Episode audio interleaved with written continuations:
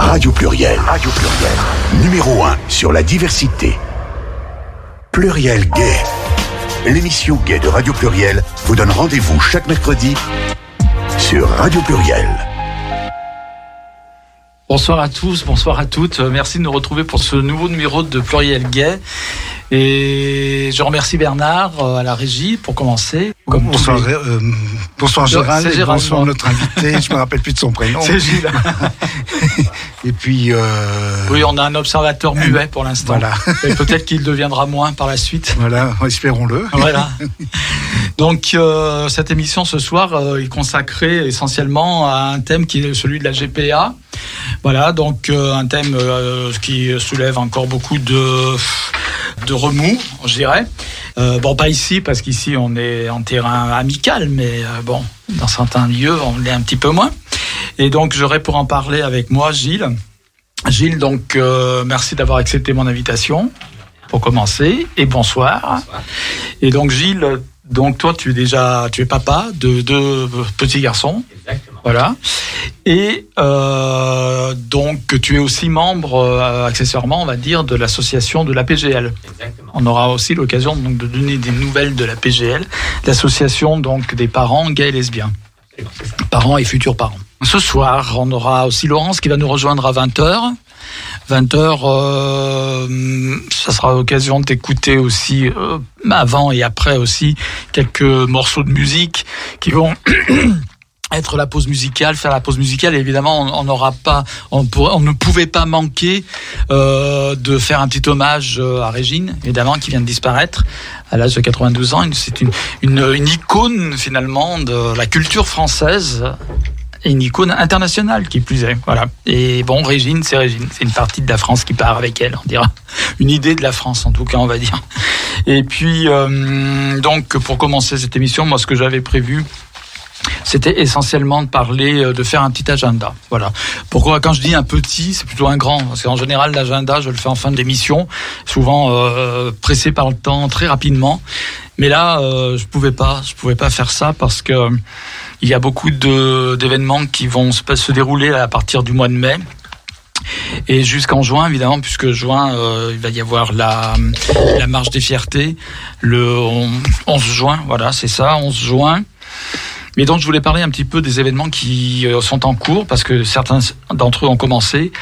Et il s'agit, par exemple, de, je voulais vous parler euh, d'un événement qui est organisé par euh, euh, l'association Exit, qui est l'association étudiante de l'INSA, et qui organise cette semaine donc euh, un, un festival. Un festival s'appelle le SAS Queer. Voilà, donc il s'agit donc d'un festival qui a un aspect, on va dire, scientifique. Voilà, hein, le, le fil conducteur, c'est un peu euh, la science des, je dirais, des, des médias, des réseaux contemporains, etc., des réseaux sociaux. Euh, jeux vidéo et compagnie, hein, donc euh, tout ce qui est multimédia. Euh, ça a commencé depuis lundi et ça se terminera euh, samedi. Alors je voulais égrener un petit peu euh, quelques événements euh, qui ont lieu dans le cadre de ce, de ce festival. Alors nous avons, par exemple, actuellement, il y a dans le cadre du festival, et ça c'est pour plusieurs jours encore, euh, une exposition qui s'appelle Out of Template. Voilà, alors l'exposition en question, il s'agit de, de photographie ou euh, d'art graphique avec des thèmes amour queer, etc. Alors ça, c'est à voir dans le cadre du fes- festival, c'est dans l'enceinte de la Doua. Alors il y a, y a beaucoup de choses, hein. Je ne vais pas tout citer parce qu'il y a énormément de choses, mais pêle-mêle, il y a du théâtre. Donc par exemple ce soir actuellement d'ailleurs, il y a un match d'impro, la compagnie d'improvisation euh, LGBT Corpus Bang Bang, qui rencontre donc dans un match d'improvisation la troupe théâtrale de l'INSA. Voilà, il va y avoir aussi, et ça, ça va être le 5 mai par exemple, un spectacle euh, cabaret drag queen, drag king, la projection de la série Les Engagés donc les- la série qui a été tournée euh, en partie, enfin qui a été tournée à Lyon et en partie au centre LGBTI. Euh, c'est la troisième saison d'ailleurs qui est actuellement donc en diffusion sur euh, France TV euh, France TV slash exactement, je vais y arriver. Donc sur le net, c'est une série donc, euh, qui sera entièrement projetée dans le cadre du festival avec euh, la participation et des échanges avec l'équipe et du, tournage et le, public. Euh, et puis pour le reste, il y a pendant toute cette durée de cette semaine, donc puisque le thème principal c'est les réseaux sociaux, c'est le multimédia, tout un cycle de conférences. Alors ça, ça se passe à 13h tous les jours sur réseau, de rencontres, etc. Euh, enfin, voilà, le multimédia et l'univers LGBT, on va dire en général. Voilà, avec des intervenants professionnels, etc. Tout ça dans des différents lieux qui se trouvent à l'INSA. Alors, je ne saurais que conseiller, évidemment, de bah, d'aller euh, sur le site de l'Exit, l'association Exit, site internet, euh, ou alors sur le site directement de du festival. Donc je, je vais donner le nom, hein, c'est S ASS Queer qu-u-2-e-r.fr. Et là, il y a tout le programme de la semaine. Alors, en point d'orgue de ce, de ce festival, il y a quelque chose euh, sur lequel je voulais insister, un événement sur lequel je voulais un petit peu insister, qui est le bal des fiertés. Pour la première fois, Lyon, il va y avoir un bal des fiertés. Euh, donc euh, qui sera ouvert à tout le monde évidemment, hein, en totale inclusion, LGBT ou pas, alliés, tout, tout le monde pourra s'y rendre. Donc euh, il y a un thème aussi, c'est la piraterie. Donc on pourra aller déguiser en pirate ou en ce qu'on voudra, quoi, mais en lien avec la piraterie, quoi. voilà, en moussaillon ou en mousse ou en ce qu'on veut. Et il faut savoir donc que ce bal de fierté a lieu le 7 mai. Il y aura euh, conjointement au bal, euh, cet événement, il y aura mm, un, espace jeu, un village associatif, un espace de prévention qui sera tenu par les NIPS. Et dans le, dans le, le bal, aura lieu des concerts et aussi des DJ sets. Voilà, on pourra danser, chanter, faire la fête, euh, s'amuser, etc. Sur le thème de la piraterie, on n'est pas obligé d'y aller costumé, hein, je le précise quand même. Et il se trouve aussi que euh, avant ce bal, de 15h à 19h, le CFL, donc les organisations, l'organisation de la marche des fiertés euh, organise, organise une friperie donc qui aura lieu juste avant de 15h à 19h, toujours dans l'enceinte de la Doua. Pour les lieux, je vous conseille d'aller sur le site que je vous ai donné et que je vous rappellerai à la fin de, mon petit agenda. C'est une friperie donc euh, qui est animée par le CFL, organisée par le CFL, euh, dans lequel vous pourrez acheter euh, des vêtements, voilà, de, du seconde main comme on dit, et puis euh, notamment des vêtements en, lien avec le thème de la soirée, avec le bal des fiertés, euh, donc le thème de la piraterie. Et il y aura sur place également une maquilleuse, une coiffeuse professionnelle pour ceux qui voudront euh, y aller dans tout l'éclat de, de leur déguisement, n'est-ce pas, pour être le plus beau, pour être la plus belle, pour aller danser. Voilà, donc tout ça, c'est cette semaine. Ça a commencé lundi. Tous les jours, je rappelle, il y a des événements à 13h dans l'enceinte de la Doua, qui est un cycle de conférences donc sur le multimédia et la communauté LGBT. Et donc le, la conclusion sera euh, ce fameux bal des fiertés dont je viens de parler qui aura lieu samedi soir, le 7 mai. Et je rappelle donc l'adresse internet du site du festival pour avoir plus de précisions sur les dates, sur les horaires et puis sur les lieux également qui sont tous euh, situés dans l'enceinte du campus de la Doua. C'est SA ssqueer.fr. Voilà, sassqueer.fr. Ça, c'était la première partie de mon agenda. Il y a encore des choses à raconter parce que dans le courant du mois de mai va se dérouler la deuxième semaine des fiertés. Alors, tout le, tout le, tout l'acronyme est là. Hein. LGBTQIA+, donc la semaine des fiertés LGBTQIA+, donc qui se veut le plus, la plus inclusive possible, qui est organisée donc par la mairie du 5e pour la seconde fois, donc la deuxième fois, on espère qu'il y en aura d'autres. Euh, au programme, il y a des expos, des ateliers spectacles. Alors, euh, je vais euh, faire tout bêtement, je vais égrener un petit peu les événements aussi euh, qui vont avoir lieu, en précisant certaines choses euh, sur certains aspects. Je voudrais quand même signaler que la coordonnatrice de l'événement, qui fait partie de la mairie du 5e, donc c'est Sofia Popov. Je voudrais la saluer parce que c'est une personne qui a euh, s'est beaucoup investie dans ce projet. Bon, elle n'était pas toute seule, elle avait une équipe, mais surtout elle a beaucoup euh, travaillé main dans la main, je dirais, avec tout le tissu associatif euh, LGBT lyonnais et organisant des réunions, etc. et collectant les propositions des uns et des autres. De façon à faire de cette semaine des fiertés du 5e arrondissement donc un, un, bel événement quoi. Et hum, pourquoi le 5e Pourquoi la mairie du 5e fait ça? Euh, bah en fait tout le monde le sait un petit peu, on en a souvent entendu parler. Le 5e arrondissement de Lyon est considéré un peu comme le bastion de l'extrême droite à Lyon. Et c'était un petit peu ah, aussi par un, pas, je dirais pas par provocation, mais un pied de nez en fait, hein, l'idéologie d'extrême droite, euh, en disant voilà, nous on va carrément installer euh, un festival, enfin une semaine des fiertés LGBT ici, très précisément, dans un terrain qui est considéré comme hostile.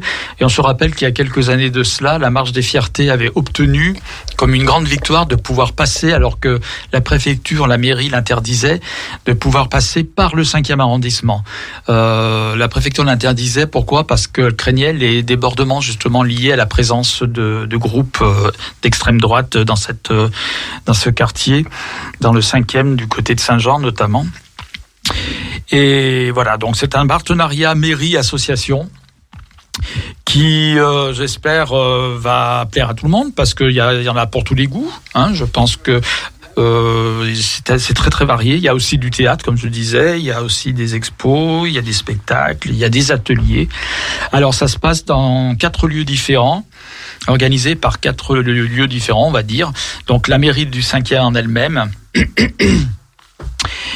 Euh, il y a l'autre lieu, c'est le centre socio culturel du point du jour, la MJC Ménival et également le Baston, hein, qui est un lieu euh, commercial, euh, un grand lieu commercial euh, LGBT friendly, on dira, dans le cinquième.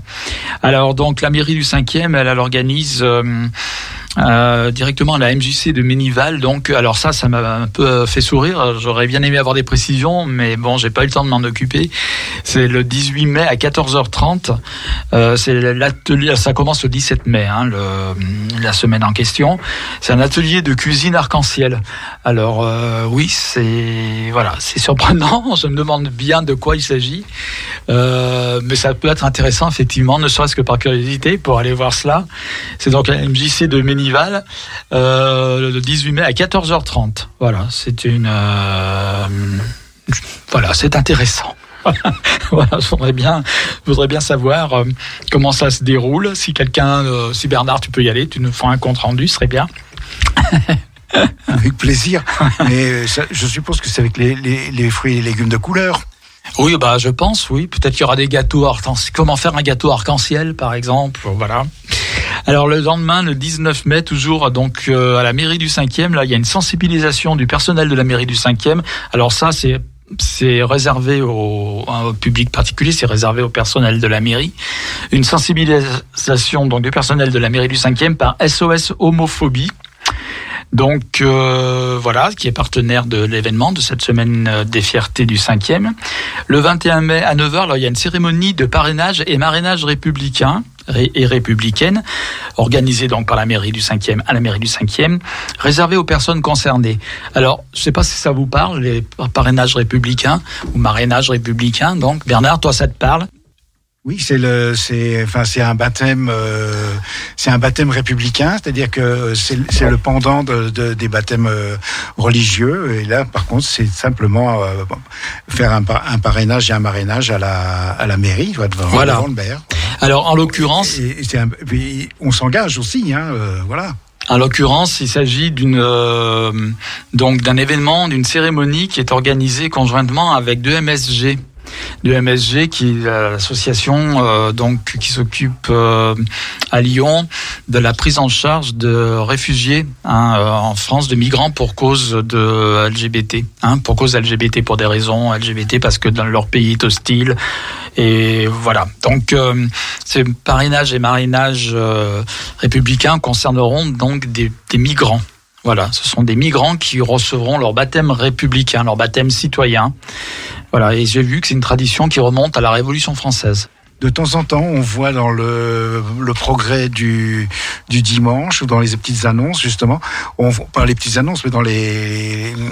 Comment on appelle ça euh, on, on voit tu, confonds les petites annonces euh, non, non, cochonnes, toi, non, non On n'a pas dans le progrès. C'est pas les petites annonces, c'est les comment on, parle des mariages, des baptêmes, etc. Et de temps en temps, on voit situé à Oulin, par-ci, par-là, un baptême républicain. Voilà.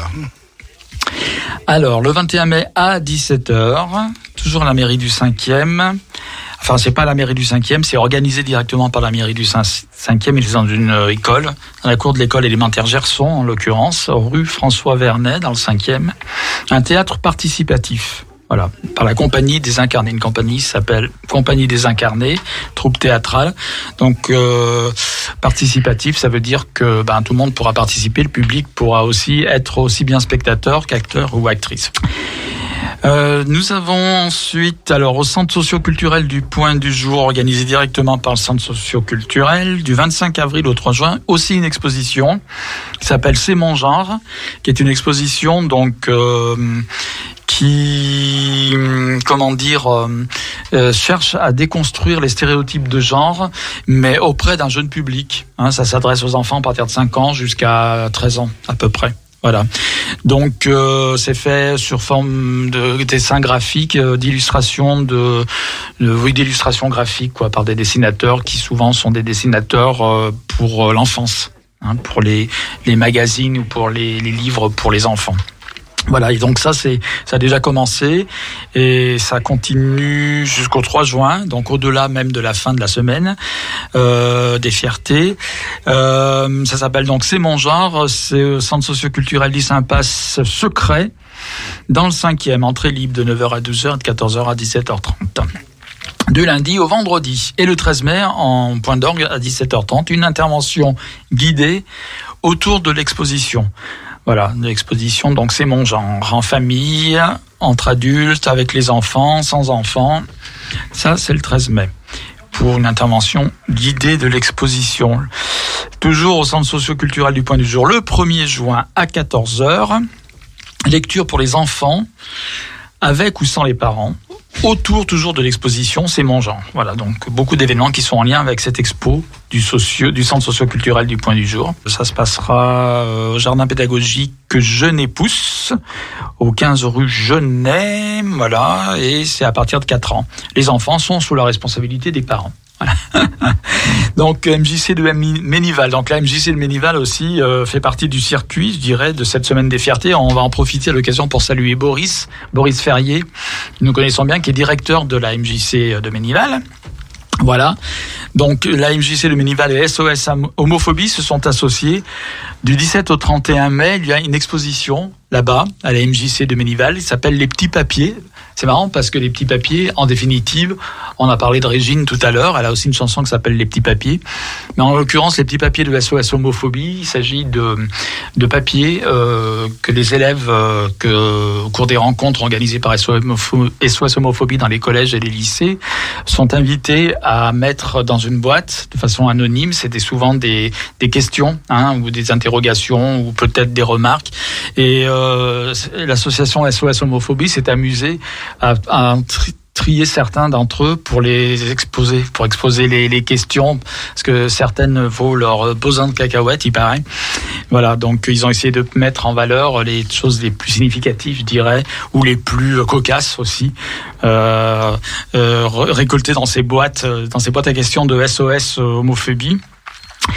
Et donc ça, c'est cette exposition Les Petits Papiers, c'est du 17 au 31 mai, donc à la MJC de Ménival, 29 avenue de Ménival, du lundi au vendredi, entrée gratuite, et aussi le samedi matin. Voilà, c'est gratuit. Le 18 mai, donc le fameux atelier de cuisine, dont j'ai déjà parlé en début, qui se passe effectivement à la MJC de Ménival, qui est organisé hein, en conjointement avec la mairie du 5e, le fameux, le fameux atelier arc-en-ciel. Le 18 mai, donc, il y a un vernissage de l'exposition Les Petits Papiers dont j'ai parlé. Euh, voilà, avec des animations, etc. Le 24 mai à 18h, toujours un JC de Ménival autour de l'exposition Les petits, toujours elle, les petits papiers, lecture de textes engagés à la MJC donc. Et enfin, pour terminer, les événements de, qui auront lieu au Baston, donc 9 rue de la Quarantaine, donc qui est un lieu commercial, un très beau lieu d'ailleurs, très, un très grand lieu, très beau lieu, très bien aménagé. Où il se passe beaucoup de choses euh, festives et culturelles aussi d'ailleurs. Donc nous allons avoir là-bas au Baston encore une friperie qui sera organisée par le dressing de Laura Palmer le 19 mai de 17h à 1h. du matin, voilà, donc pour les couches tard. Et hum, il s'agit d'une friperie et objet de déco du seconde main, mais peut-être qu'il y a des bonnes affaires à faire. Le 20 mai de 17h à 1h, toujours au baston. Alors, un DJ set par une DJ qui s'appelle Juliette Mono. Voilà, nous la saluons au passage, mais nous ne la connaissons pas, c'est pas grave. Et ça sera l'occasion de la connaître euh, justement le 20 mai de 17h, à partir de 17h au Baston. Le 21 mai de 17h à 1h, euh, un drag show organisé par Monapose et un DJ set donc avec les DJ Mylène et César. Et puis le 25 mai de 17h à 1h, encore un DJ set, Ghetto Bird, ça s'appelle, le DJ set. Et en fait, euh, ça au baston, on a bien compris, c'est un côté beaucoup plus festif, c'est l'aspect festif quoi de, de cette semaine des fiertés que la mairie euh, du 5e a eu la bonne idée d'organiser pour la deuxième fois, donc dans le cinquième arrondissement. Et ça, je voulais en parler parce que ça méritait euh, qu'on en parle, dans la mesure où ce sont des événements importants et denses hein, de, de la vie euh, LGBT lyonnaise. Euh, le mois de mai et le mois de juin aussi, avec la marche des fiertés, il y aura le village associatif en juin, de la marche, et puis une quinzaine des fiertés aussi. donc ce sont deux mois très arc-en-ciel, on dira, à Lyon. Je voulais aussi euh, parler de deux autres événements. Alors un qui ne concerne pas directement euh, la ville lyonnaise, mais j'en reviens, je reviendrai après. Et puis rappeler que le 17 mai, c'est la journée mondiale de lutte contre les LGBT-phobies et qu'à l'occasion sera inauguré le square Marsha P. Johnson, donc euh, à la Croix-Rousse. Donc c'est un square qui jusque-là n'avait pas de nom. Et la mairie du premier a demandé, a fait un appel citoyen justement, a fait une consultation populaire sur Internet. Où tout le monde pouvait participer, qu'on soit habitant ou non de l'arrondissement et hum, pour proposer euh, un certain nombre de noms, de choix de noms pour nommer la place. Voilà, pour baptiser la place.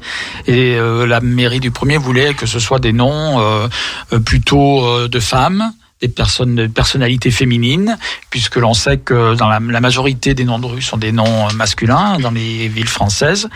Et, et aussi parmi ces noms, ces personnalités, se trouvaient des femmes transgenres, dont euh, Marsha P. Johnson, dont la célébrité est due, je dirais, à son implication dans les premiers départs des émeutes de Stonewall aux États-Unis en 1969. Ça ne nous rajeunit pas.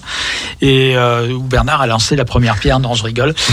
Euh, non, non, Marsha P. Johnson, elle par contre a actif. Il faut pas le dire. Hein. Oui, il faut pas le dire. Marsha P. Moi, j'étais né hein, quand même en 69, mais j'étais tout petit, tout petit, petit, petit. Je pouvais pas lancer, j'avais pas la force pour lancer des pierres encore. Ouais, moi, je rentrais de l'armée. et Marsha P. Johnson, elle, par contre, euh, était déjà là et elle a participé activement euh, euh, aux émeutes et ensuite euh, elle a participé à la création de groupes militants, activistes, d'activistes comme on aime bien dire là-bas aux États-Unis, qui ont fondé finalement la première marche des fiertés au monde à New York. Voilà.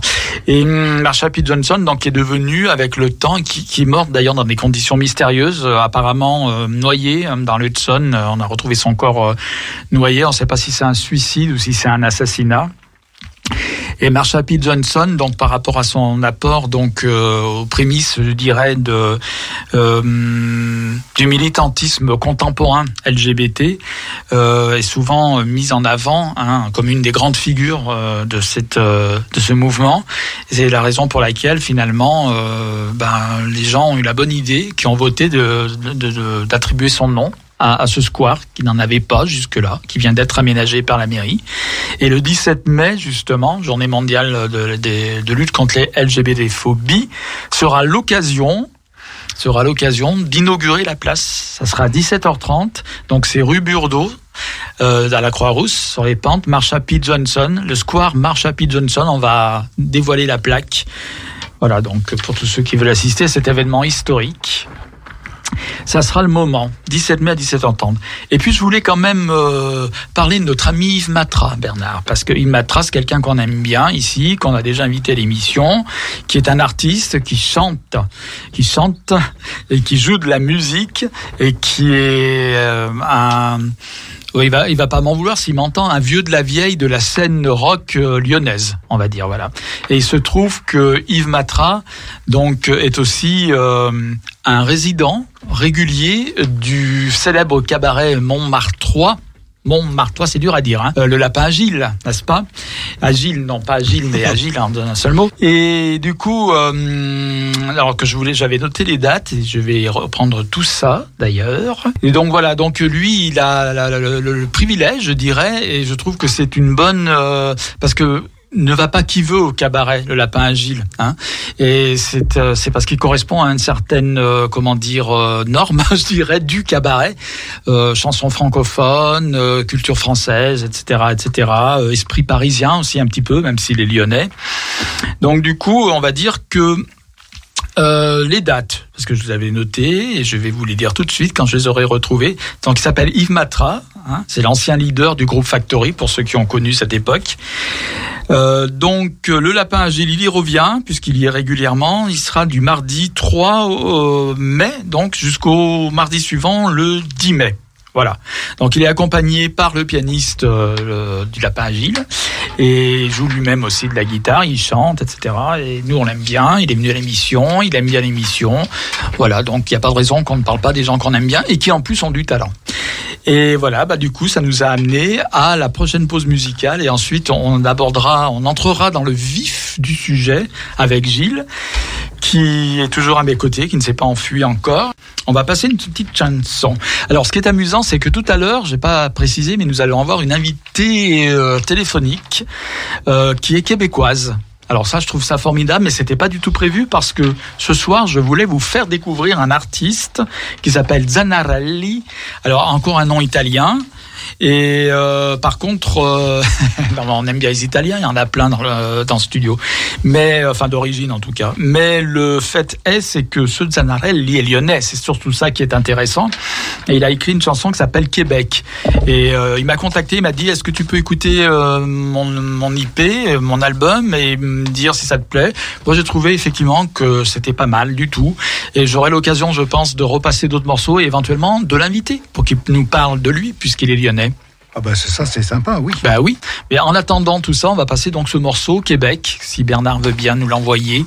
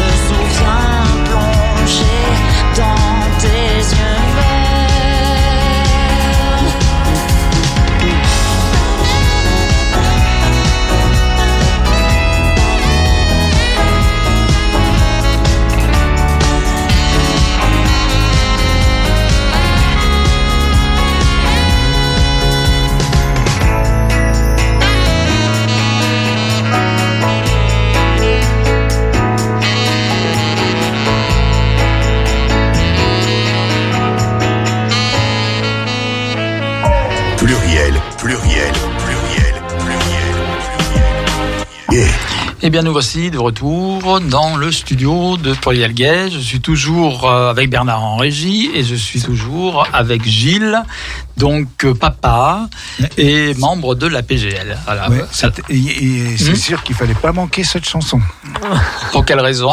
Ah bah c'est magnifique. hein. Ah oui, elle est belle cette chanson. Hein. Oui, oui, non, mais c'est très bien ce qu'il fait euh, Zanarelli, là, ce jeune homme en question. C'est pour ça que j'ai l'intention de passer d'autres morceaux et également, euh, s'il peut venir à l'émission, ça serait bien de l'avoir.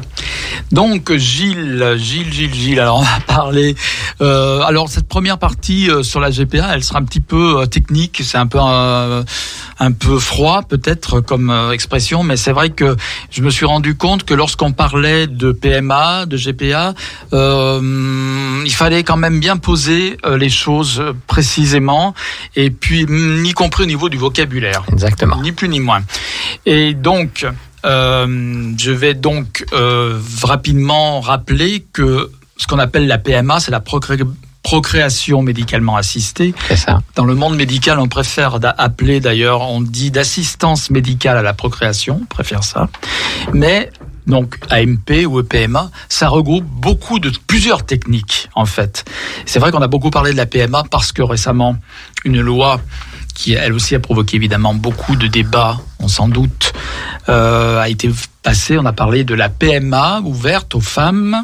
Euh, aux couples de femmes et aux femmes seules, aux femmes Oui. célibataires, voilà, qui jusque-là ne pouvaient pas avoir accès à la à cette fameuse PMA, qui est donc aux techniques à avoir accès aux techniques de procréation médicalement assistée. Euh, donc la GPA, la GPA est fait partie des techniques. euh, Enfin, fait partie d'une procréation médicalement assistée aussi, on peut dire. Exactement, comme ça. oui. Je dis pas que la technique, il y a plusieurs techniques aussi pour les GPA, mais ça fait partie de. On dirait qu'il y a un grand ensemble. L'AMP, l'assistance médicale à la procréation, et la GPA en fait partie. Voilà. Alors, je vais regarder un petit peu. Alors, autre chose, c'est que il est certain que la PMA, quand on en a parlé, on en a parlé beaucoup donc dans ce contexte-là, puisqu'elle était interdite, une certaine partie de la population était privée hein, d'un droit qui a été étendu donc à l'ensemble de la population. Mais les techniques, euh, les, les assistances médicales à la procréation, évidemment, ça concerne aussi bien les couples hétérosexuels que les couples homosexuels. Il faut bien le préciser. À la base, l'assistance médicale à la procréation, c'est quand des couples ont des problèmes d'infertilité.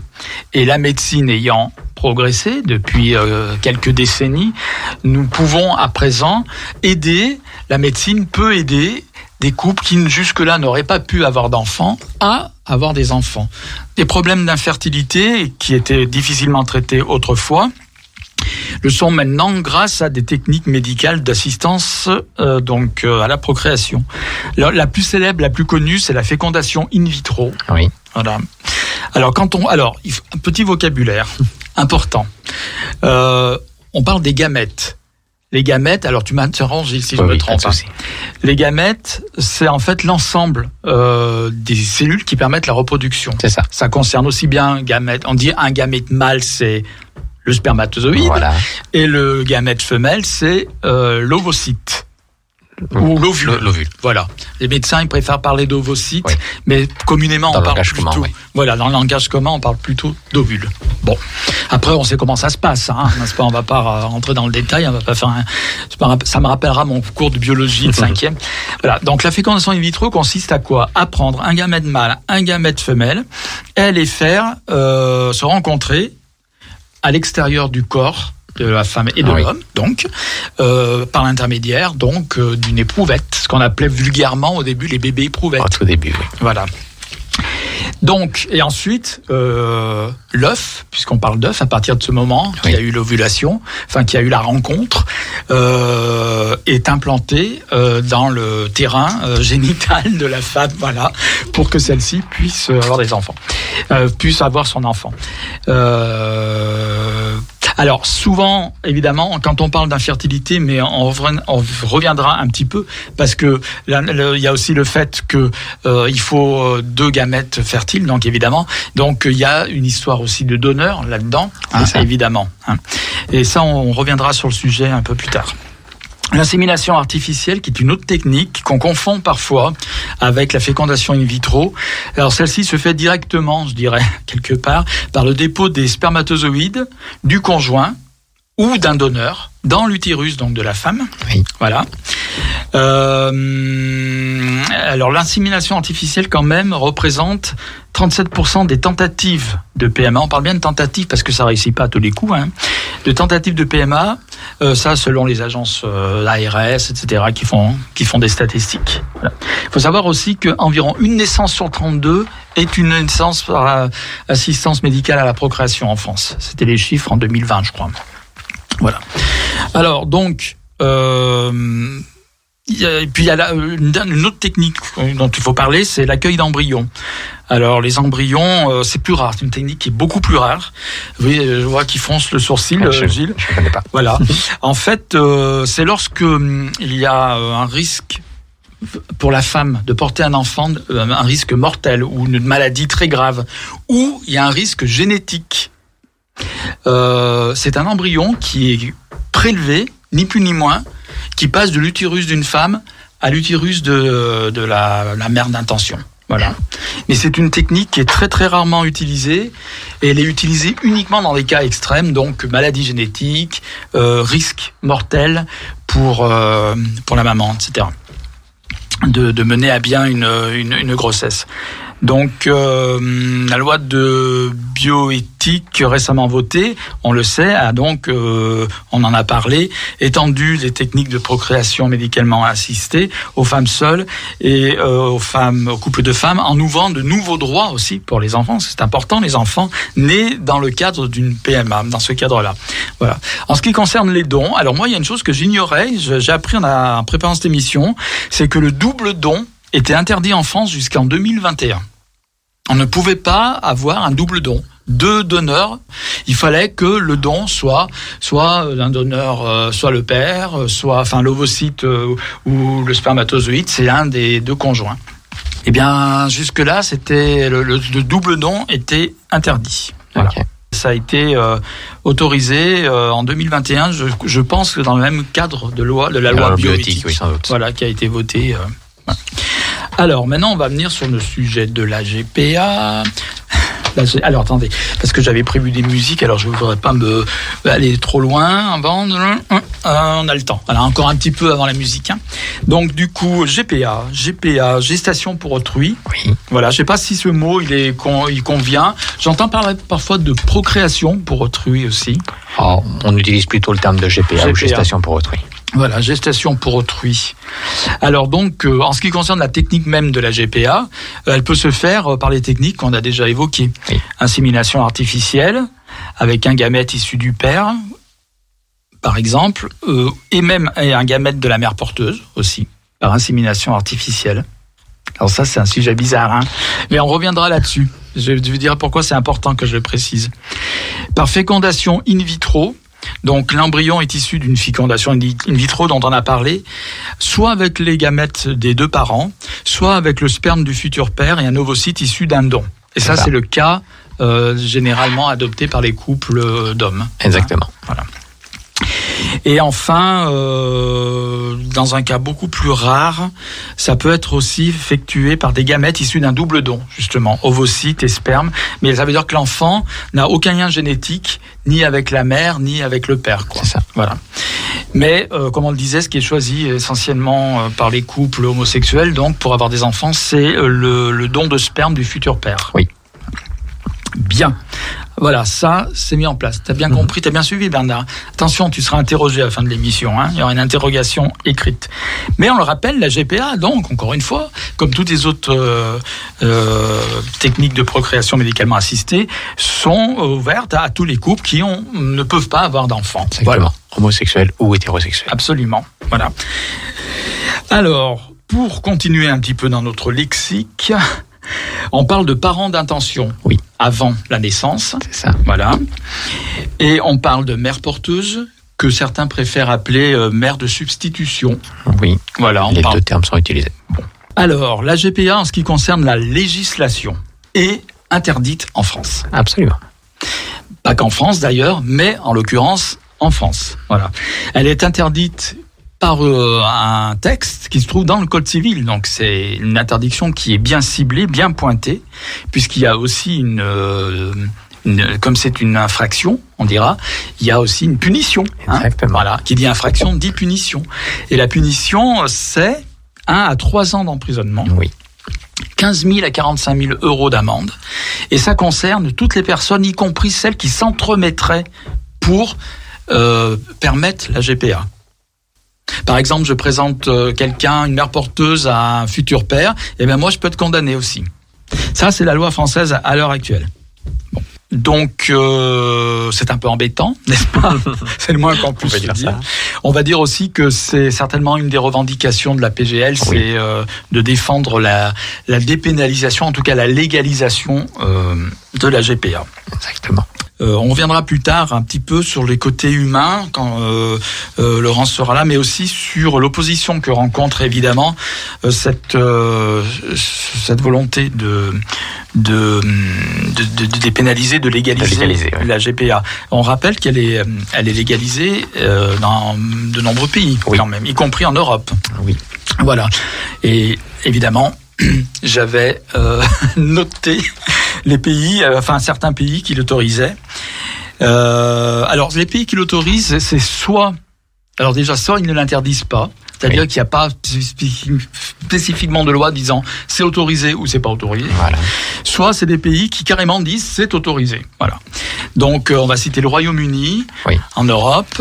Alors attention, parce que le- le Royaume-Uni, il y, a un petit bémol en fait. Voilà. C'est pour les résidents. D'accord. Ah, mais Laurence est déjà là. Mais tu es en avance, ma cocotte. Viens t'installer. Ouais, bah oui, t'es ma cocotte. Donc, le, le Royaume-Uni, le Danemark, les Pays-Bas, la Russie. Ça paraît étrange, hein. L'Ukraine. L'Ukraine, on reviendra sur ces cas-là. La Grèce aussi, ce qui est assez surprenant. Installez-vous, ma chère. nous avions commencé sans vous, nous en sommes désolés. hein. Et on n'a pas prévu le thé, les petits gâteaux, mais tu nous en voudras pas. On était en train de dire les pays qui autorisaient la GPA. Oui. Alors Ah. tout de suite, une femme rentre dans le studio, on parle de petits gâteaux, de thé, tout ça. C'est vrai. C'est ça C'est vrai, mais tu sais, les, les stéréotypes genrés. euh, mais moi, tu sais, non, mais en même temps, je parle pour moi. Parce que moi, j'adore les petits gâteaux. Le thé, un peu moins, quoique, mais les petits gâteaux. Certains États des États-Unis aussi, et aussi certains États du Canada. Et nous Tout reviendrons aussi là-dessus à ce sujet. Euh, Israël, récemment, Oui. a, dépén- enfin, a autorisé euh, la GPA. Et aussi des pays comme l'Inde l'autorisent. Voilà. Alors c'est vrai, selon des nuances, des contextes très différents euh, d'un pays à un autre. Ça, ça sera aussi intéressant, intéressant d'en parler. Donc, euh, Laurence, tu vois, on a bien engagé notre Oui, conversation. c'est très bien. Mais là, on est sur le plan un peu technique. On a parlé Oui. des différentes euh, techniques, etc., de, de, de procréation médicalement assistée. Et la euh, première, prochaine partie de l'émission, je veux dire, euh, celle qui nous intéressera le plus, toi y compris, est-ce que tu pourras aussi parler, mais nous savons que tu es maman, toi et Sandrine, de deux petites filles, deux charmantes petites filles. À chaque fois, il en parle. Eh oui, mais parle de ma vie privée comme ça, voyons. Oui, mais c'est pas un secret. voilà, mais ça sera aussi l'occasion de. Même à l'Élysée, ils sont au courant. Mais tu pourras aussi faire part de ton. Et puis, je- puis, puis Laurence est aussi une grande défense. Comment on dit Défenseuse. Oui. Hein, défenseuse hein, de la GPA.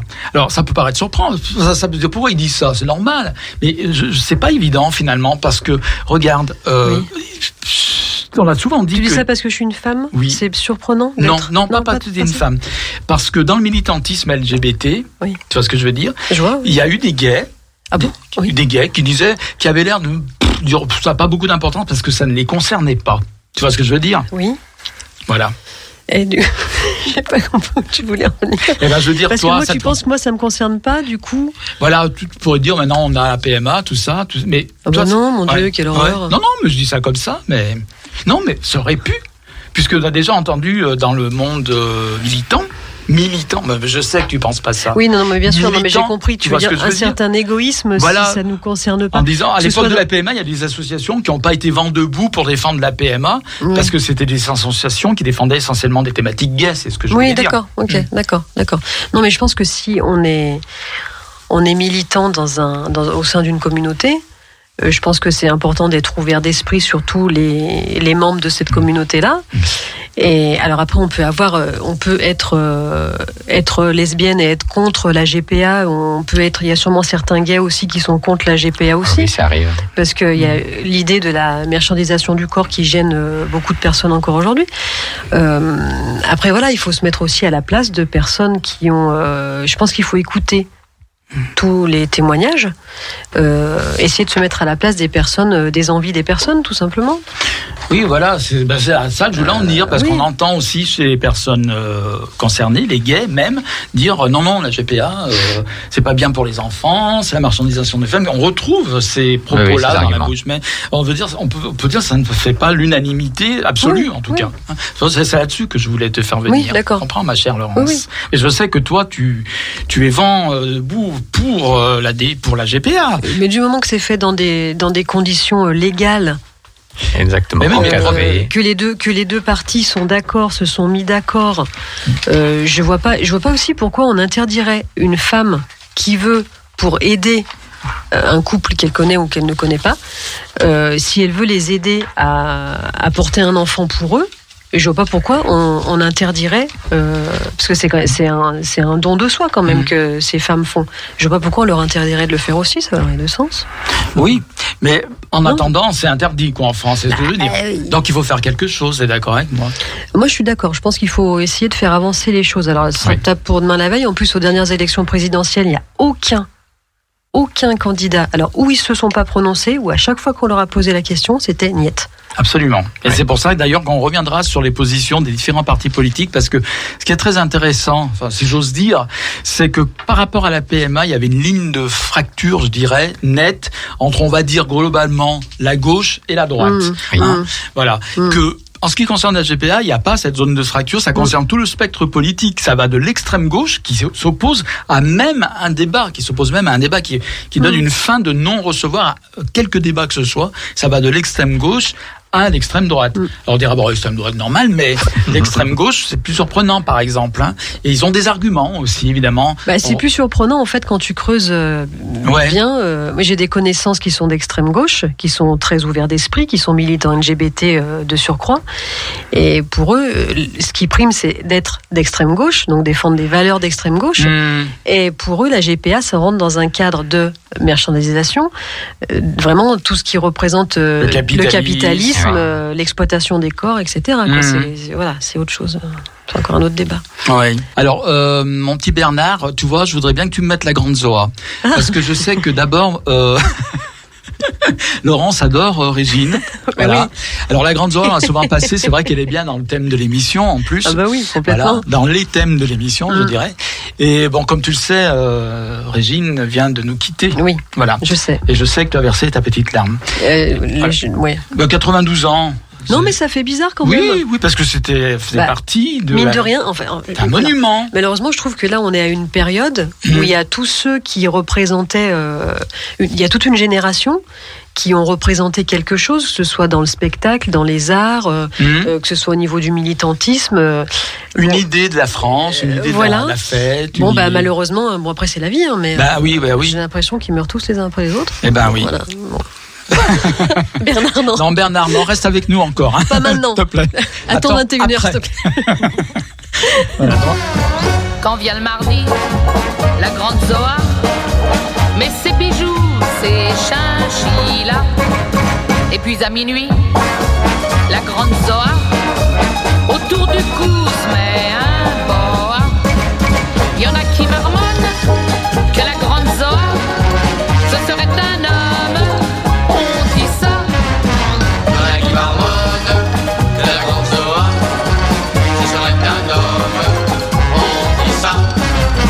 Dans sa Rolls blanche, elle s'en va place blanche, dans des nightclubs ou dans des pubs.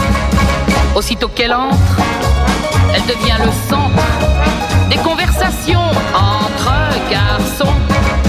Comme elle est bizarre,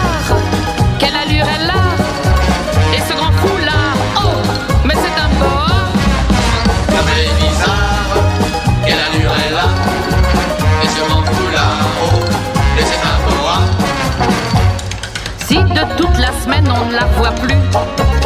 Elle n'a tout de même pas disparu. On peut la retrouver rue des Saint-Pères, décorateur et antiquaire. En complet veston, plein de décoration. Elle vend du Louis XVI avec des yeux de braise. Mais quand vient le mardi, la grande Zoa mais ses bijoux, ses chinchillas. Et puis à minuit, la grande Zoa, autour du cours, mais son boa. Il y en a qui racontent que dans sa famille, on a parfois honte quand elle se maquille.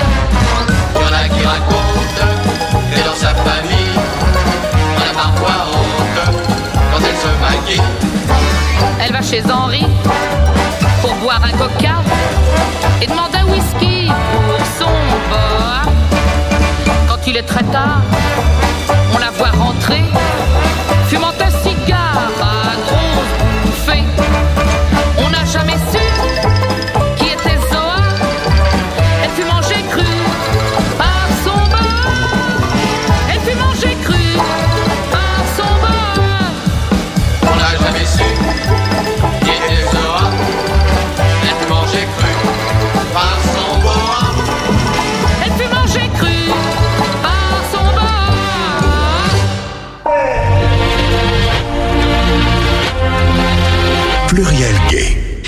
Eh bien, je remercie tout le monde de nous retrouver pour la suite de cette émission.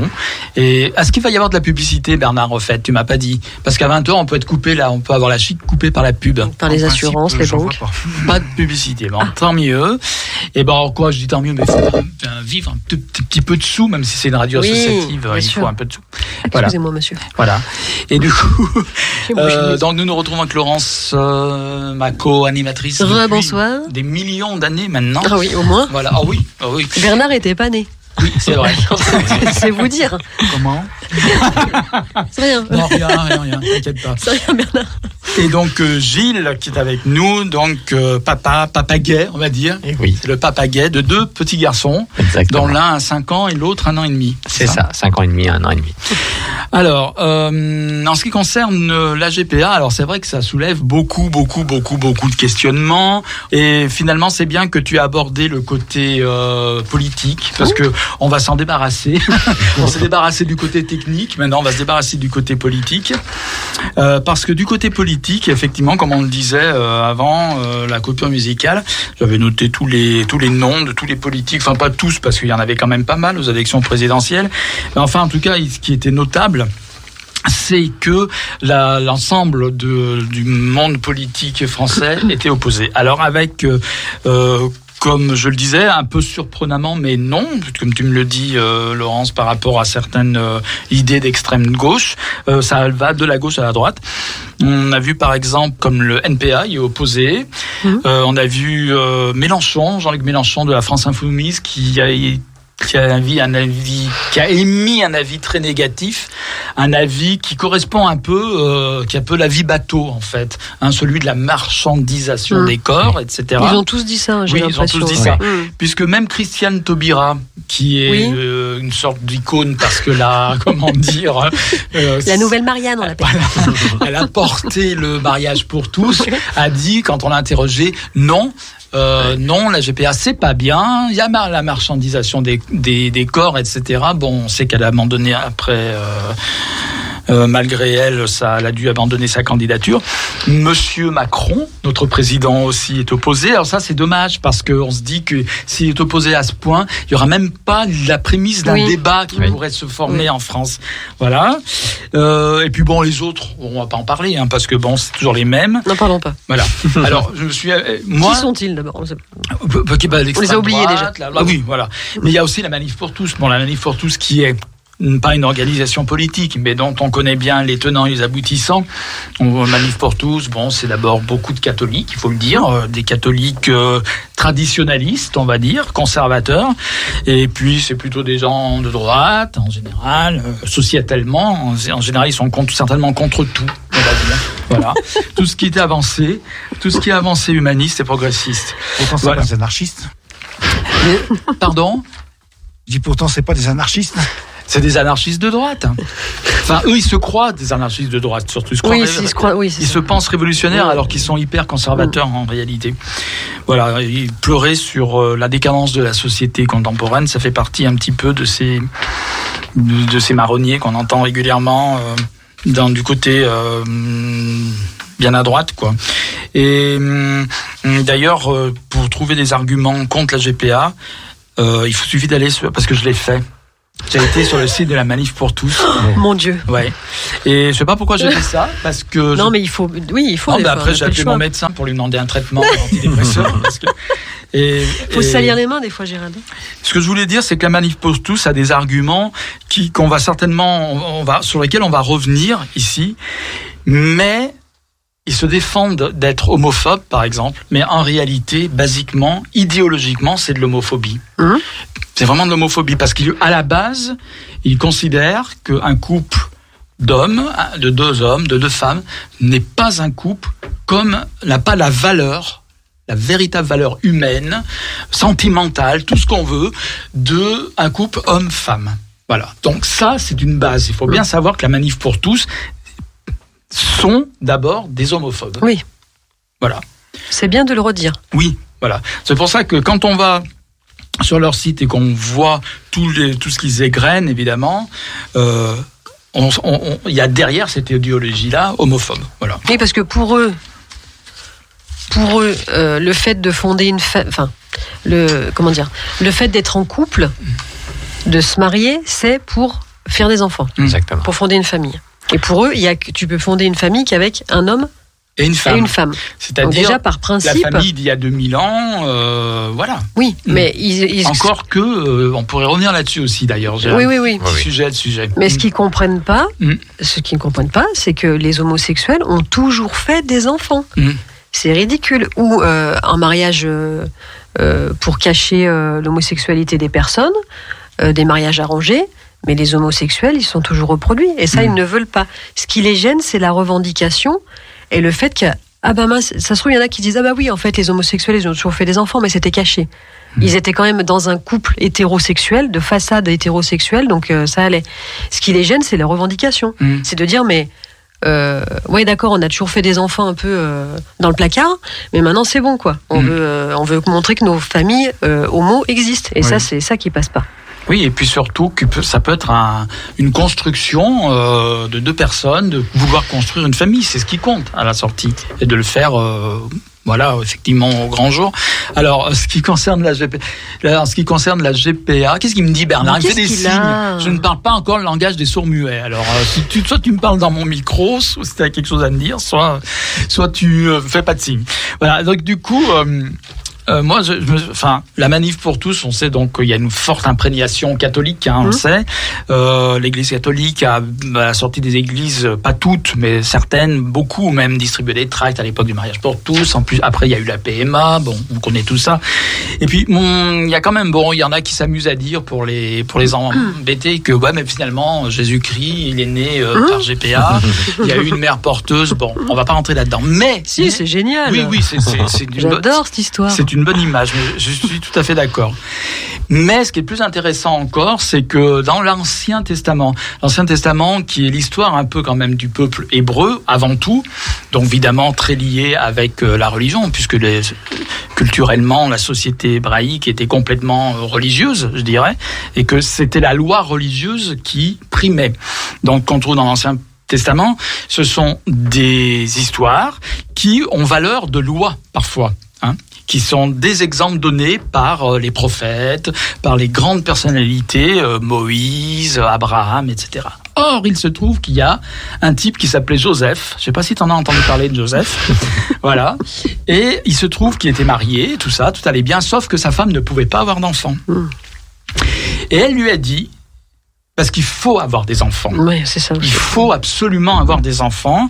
Il faut perpétuer la tradition. Il faut euh, faire prospérer la Mhm. culture, etc. à travers euh, la descendance. Alors elle lui a dit "Écoute mon petit, puisque je peux pas avoir de gamme, parce qu'à l'époque aussi une chose à noter, il y a que les hommes. Qui- Il y a que les femmes qui étaient euh, infertiles. Oui. C'est-à-dire qu'on ne pensait Ah, jamais oui. Eh ben, que la fertilité pouvait venir des hommes. Bien évidemment, oui. Alors, on savait quand même, même si la médecine n'était pas très avancée, qu'il fallait avoir la petite graine hein, Mm. qui sort du papa, du zizi du papa, pour aller dans le terrain de la maman. Ah, c'est comme ça que ça fonctionne. Oui, c'est comme ça, Laurence. Et du coup, eh ben, en l'occurrence, c'était toujours la faute du bo- euh, de la bonne femme, quoi. Oui, tu vois, s'il y avait un problème Toujours avec. notre faute, ça. Voilà, c'est ça. Voilà, hein, c'est Bah, c'est comme ça. c'est patriarcal, hein, Oui, c'est ça. bah C'est la base de notre culture aussi, euh, en, en l'occurrence. Et puis donc, elle lui a dit, ben écoute, euh, il faut avoir des enfants, et comme je veux pas t'en donner, prends Sarah. Mm. Sarah, c'est la servante. Donc, euh, il a fait un enfant à la servante. Mon Dieu. Non, mais pour dire qu'il existait donc, pour Est-ce que Sarah était d'accord On sait pas. Ah ben ça, on sait- c'est une a pas eu le servante. choix. Oui, c'est une servante. Elle a pas eu le choix, Bichette. les sociétés antiques étant esclavagistes en général, ils n'avaient Oui. pas trop leur mot à dire. Oui, oui. Voilà. Et donc Sarah euh, a porté l'enfant de euh, Joseph et de sa femme dont j'ai oublié le nom. Bon. Alors du coup, euh, du coup, Du coup, Sarah, elle tombe enceinte? eh oui, elle a eu un bébé, bon, etc., etc. Après, il y a toute une histoire. euh, Bon, voilà, mais pour dire que ça veut dire, en gros, si on interprète ça, ça veut dire que dans la Bible, si c'est écrit dans la Bible, c'est ça se pouvait, c'était possible dans la vie courante. Oui. C'est-à-dire que euh, une femme pouvait très bien, euh, et souvent c'était donc dans le cadre de la de la domesticité, on dira, ou des esclaves. Une, jeune fille pouvait être tirée au sort ou choisie pour euh, pour porter l'enfant d'une femme infertile. C'est bien euh, de, de servir cette histoire-là finalement, euh, puisque déjà sur les bases de la GPA, on se dit bah si euh, il existait des pratiques qui faisaient qu'une femme pouvait porter Hum. un bébé pour une autre femme qui ne pouvait pas en avoir. Et ça, c'est une pratique qui a toujours existé de tout le temps. Voilà. C'est ce que je voulais dire. Voilà. très bien. Par rapport à ma livre pour tous. Voilà. Oui, oui. Mais Alors- après, tu sais, euh, Mm. euh, à chaque fois, c'est hum, les hum, que ce soit les histoires religieuses, euh, les traditions, euh, des choses qui datent de 100 ans, de 100 ans, 1000 ans, euh, de 1000 ans, etc. Il y en a qui, on s'en sert quand ça nous arrange, en fait. Mm. Et tu t'aperçois que là, tu donnes un exemple très concret. Mhm. Bon, ça s'est passé, euh, c'est une histoire de, de l'Ancien Testament, mais Mm. après, ça s'est passé encore bien euh, dans des, mé- dans des époques plus contemporaines. Oui, voilà absolument. ouais. plus récente. Euh, mais euh, ce qui est intéressant, c'est qu'à la limite, euh, c'est pas qu'on s'en fiche, mais c'est pas c'est pas acquis. Ce ne sont pas des pour moi des arguments. Tu te rends bien compte qu'il suffit qu'il y ait une personne Mhm. qui estime que cette histoire elle vaut rien, cette histoire ou une autre, hein, que cet argument ne vaut rien, pour tout contrebalancer Mm. et, et finalement euh, et finalement euh, mettre euh, mettre des idées plus plus traditionnalistes et plus intégristes en avant quoi. Absolument. Je suis entièrement d'accord, ma petite Lolo. Et je vais parler de Yannick Jadot pour terminer. Oh, parce que c'est le seul. Non, mais c'est le. C'est le seul qui a quand même émis, mais pas dans le cadre de la campagne présidentielle, une opinion un peu divergente de la Mhm. doxa générale, euh, qui est celle que il a évoqué la fameuse GPA éthique. Donc on pourra en reparler de cette GPA éthique. Et justement, quand j'ai parlé du Royaume-Uni, Gilles, tu voulais préciser que des pays qui autorisent la GPA l'autorisent sur différents critères, sur des critères différents. Le Royaume-Uni autorise la GPA éthique, en l'occurrence. Ben, en- Qu'est-ce qu'on appelle la GPA éthique Alors, déjà? C'est- un peu difficile de, de donner une définition. Mhm. Euh, pour moi, la GPA éthique, c'est enfin, une pratique qui est encadrée par la loi, qui est reconnue et qui a une, euh, une antériorité assez importante. Euh, alors, pour- on, appelle plutôt les GPA éthiques les, euh, les, les- pays qui la reconnaissent depuis de nombreuses années, et essentiellement euh, Canada et États-Unis. Alors, je mettrai le Royaume-Uni un peu de côté, parce que vu que c'est euh, autorisé que pour les résidents, du coup, les Français n'y ont pas droit. Et donc, euh, voilà, la, la GPL ne s'est pas trop renseignée sur le sujet, puisque euh, nos adhérents sont plutôt en, en France et donc ne peuvent pas avoir accès à, à ce pays-là. Et donc la GPA éthique, euh, comment on pourrait la caractériser alors euh, Parce que on, on- fait une distinction avec cette GPA éthique, et c'est souvent une distinction qui est amenée par les défenseurs de la GPA, en Ouais. disant il n'y a pas que la GPA de marchand- marchandisation, comme on disait, il y a la GPA éthique. Comment on pourrait définir cette GPA éthique? Ben, je pense que c'est justement par rapport à cette mar- marchandisi- marchandisation Oui, du pas, corps. c'est Ouais, facile, c'est ouais. Ouais. Euh, donc certains pays l'encadrent et, euh, et donc il y a des lois pour ça. Et donc du coup, on se dit que les femmes qui, euh, qui, portent, euh, qui portent les enfants sont relativement protégées. Donc euh, pour moi, la GPA éthique, c'est plutôt ça en fait. Hmm. Euh, c'est pour ça qu'on parle de plutôt euh, Canada, États-Unis. Il y a d'autres pays qui, euh, qui autorisent la GPA, euh, notamment l'Inde, euh, où on, l'Ukraine aussi, la Russie aussi, où en fait on n'était pas vraiment sûr que, euh, que les femmes étaient totalement consentantes. Il y, a, il, y a, il y a vraiment cette notion de consentement qui est important Et donc dans la GPA éthique, on, on- on estime qu'il faut absolument que la- la femme Mhm. qui le fasse, euh, enfin, on soit sûr de son consentement. Aux États-Unis, au Canada, c'est encadré. Il y a des avocats. Voilà, on est sûr, voilà, voilà, qu'elles comprennent, euh, qu'elles comprennent ce qu'elles vont faire et qu'elles sont d'accord. Dans d'autres pays, c'est sans doute moins le cas. Alors, oui, Laurence. Oui, il y a eu d'abord il y a quelques années, tu te souviens, on en avait parlé tous les deux. Mhm. Un documentaire sur la GPA euh, qui, qui avait été euh, plutôt choquant pour moi, qui m'avait beaucoup énervé parce que en gros il y avait deux parties. Il y avait une partie où il montrait la GPA éthique, comme tu dis Gilles, comme tu as expliqué, et une autre partie où il montrait la GPA euh, faite dans les pays de l'Est, en Ukraine notamment. Et j'avoue que ça m'a beaucoup énervé. Limite, j'aurais eu envie qu'il ne montre pas. Voilà, Euh, sans aucun jugement bien sûr pour les personnes qui vont qui choisissent de faire une GPA dans des pays comme l'Ukraine ou la Russie ou l'Inde. Euh, Il y, avait vraiment, oui là on pouvait se poser des questions. On Oui. pouvait se demander, Ça, on avait vraiment l'impression que c'était ça, l'usine. ça apportait des arguments à la manif pour tous. Justement. oui. Oui. Et ce qui en a apporté aussi, c'est les événements récents, euh, puisque justement, des parents n'ont pas pu aller en Ukraine récupérer leurs Oui. enfants à cause de la guerre. Oui. De même qu'aux États-Unis, des parents n'ont pas pu aller aux États-Unis pendant la période du Covid parce qu'ils n'avaient pas le droit d'entrer sur le territoire américain. Alors peut-être, moi j'étais exactement dans ce cas-là parce que mon fils a un an et demi, donc il est né, euh, Mais il est né au Canada. il est né au Canada, donc en Mhm. pleine période Covid. Mais Il n'y a euh, pas eu de problème pour aller le récupérer. alors ça a été plus compliqué. Mhm. mais on a réussi à y aller sans problème. On a consulté des avocats, voilà, on, on s'est renseigné pour, euh, pour pouvoir accéder et on a réussi sans, sans Ouais. problème. À la douane, ils n'ont pas posé de questions alors qu'on avait un dossier assez impressionnant alors, alors, pour justifier justement de venue sur le territoire. Oui, parce Hum, que je sais que l'entrée du territoire américain était beaucoup plus difficile dans cette période. Voilà. Et puis l'Ukraine, c'est la guerre, évidemment. Ah bah oui, voilà. Évidemment. Alors, pour finir avec la, un petit peu avec le côté politique, vite fait, je voulais juste, je veux parler de Jadot parce que lui il a parlé de la GPA éthique, mais dans un cadre un peu différent de celui que tu évoques. Parce que finalement, Eric Jadot, c'est un petit peu un, Yannick Jadot, c'est ça, c'est un peu un, un, un faux cul, légèrement, hein. Parce que, non, je vais vous dire pourquoi. À mon avis, hein, il a évoqué l'idée, il a dit, imaginons une femme ne peut pas avoir d'enfant dans un couple hétérosexuel. Alors, pourquoi la sœur ne se prête, ne prêterait pas son alors corps ça, ah pour accueillir euh, l'enfant de sa sœur, porter à sa place l'enfant de sa sœur. Voilà ce qu'il appelle la GPA éthique. Ah Déjà, on voit qu'on est dans un cadre hétérosexuel et dans le cadre où euh, il y a une maternité de substitution, Mhm. mais qui est euh, celle, c'est le la sœur qui se substitue à sa propre sœur, qui accepte de porter l'enfant. Euh, voilà. Voilà, c'est dans ce cadre-là hein, qu'il Oui, en a parlé. Hein. Alors déjà, dans son cas, lui, il y a un cas de... Donc, il faut un couple hétérosexuel. Voilà, c'est ça. C'est pour ça que c'était gênant, un petit peu. Ce couple sœur. hétérosexuel... T'as pas de sœur dans la merde. J'ai trois frères. Ah bah tant pis pour moi. Mhm. Euh, il, faut- non, mais il faut que le couple soit reconnu stérile, donc du coup, Mhm. c'est c'est ce qu'il dit. Oui. Il faut que le couple soit officiellement reconnu stérile. Voilà, il C'est ça? voilà, il faut que, par exemple, la femme ne, peut, ne puisse pas avoir d'enfant. Voilà. Et donc il faut trouver, il faut qu'il y ait une sœur quelque part. Mhm. Voilà, c'est ça. Moi déjà, ce qui me gêne, c'est qu'il a pas compris.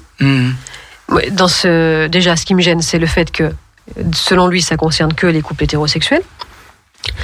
Euh, ce qui me gêne, euh, c'est que un couple, même hétérosexuel, doivent prouver, un peu comme euh, une expérience scientifique. Ah bah oui, regardez, on est bien stérile. Ça, c'est gênant. Une intrusion quand même dans la vie privée des gens qui est assez insupportable. Troisièmement, c'est bien, c'est la sœur. Je crois qu'il n'a pas compris en fait ce que la GPA ça signifie. Mhm. Euh, je pense qu'il faut être vraiment que ça soit bien encadré. Je ne suis pas sûre que ce soit une bonne solution, que ce soit quelqu'un de la famille qui rende service à quelqu'un de sa famille. C'est mon avis. hein. Je pense que ça peut créer des conflits, mais quelque chose euh, d'incroyable. Il y a des liens avec l'enfant.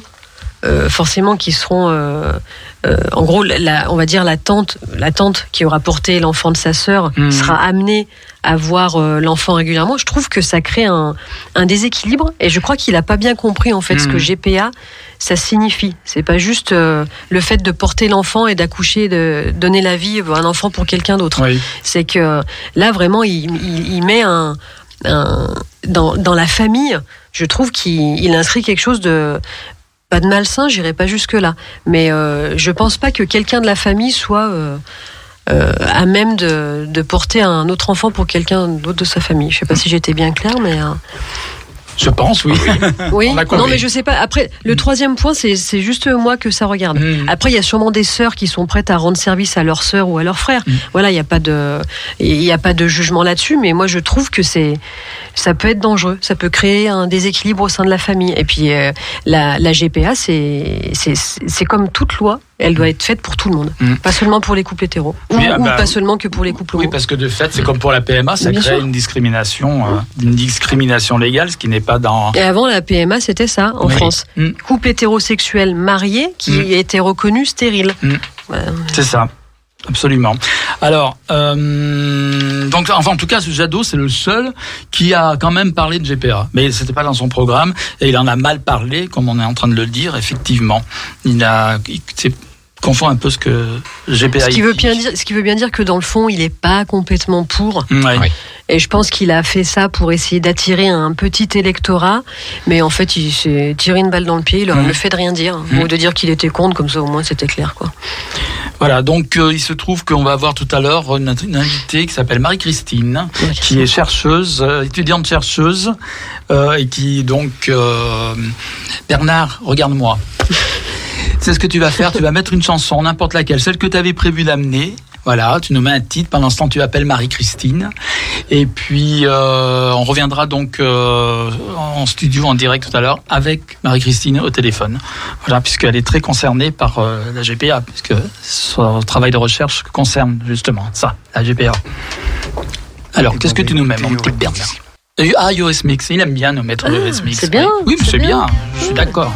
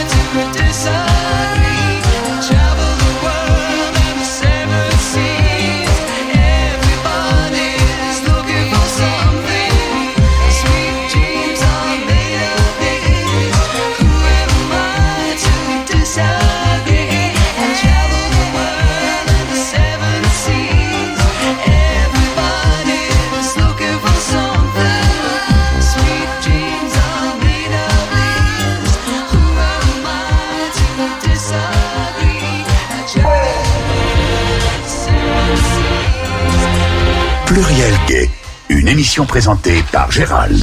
Eh bien, nous voici de retour dans le studio de Floriel Gay. J'ai Laurence à mes côtés et toujours Gilles. Et nous devons avoir Marie-Christine à la, euh, au téléphone. Marie-Christine, êtes-vous là? Je suis là, oui. Très bien, merci d'avoir accepté notre invitation.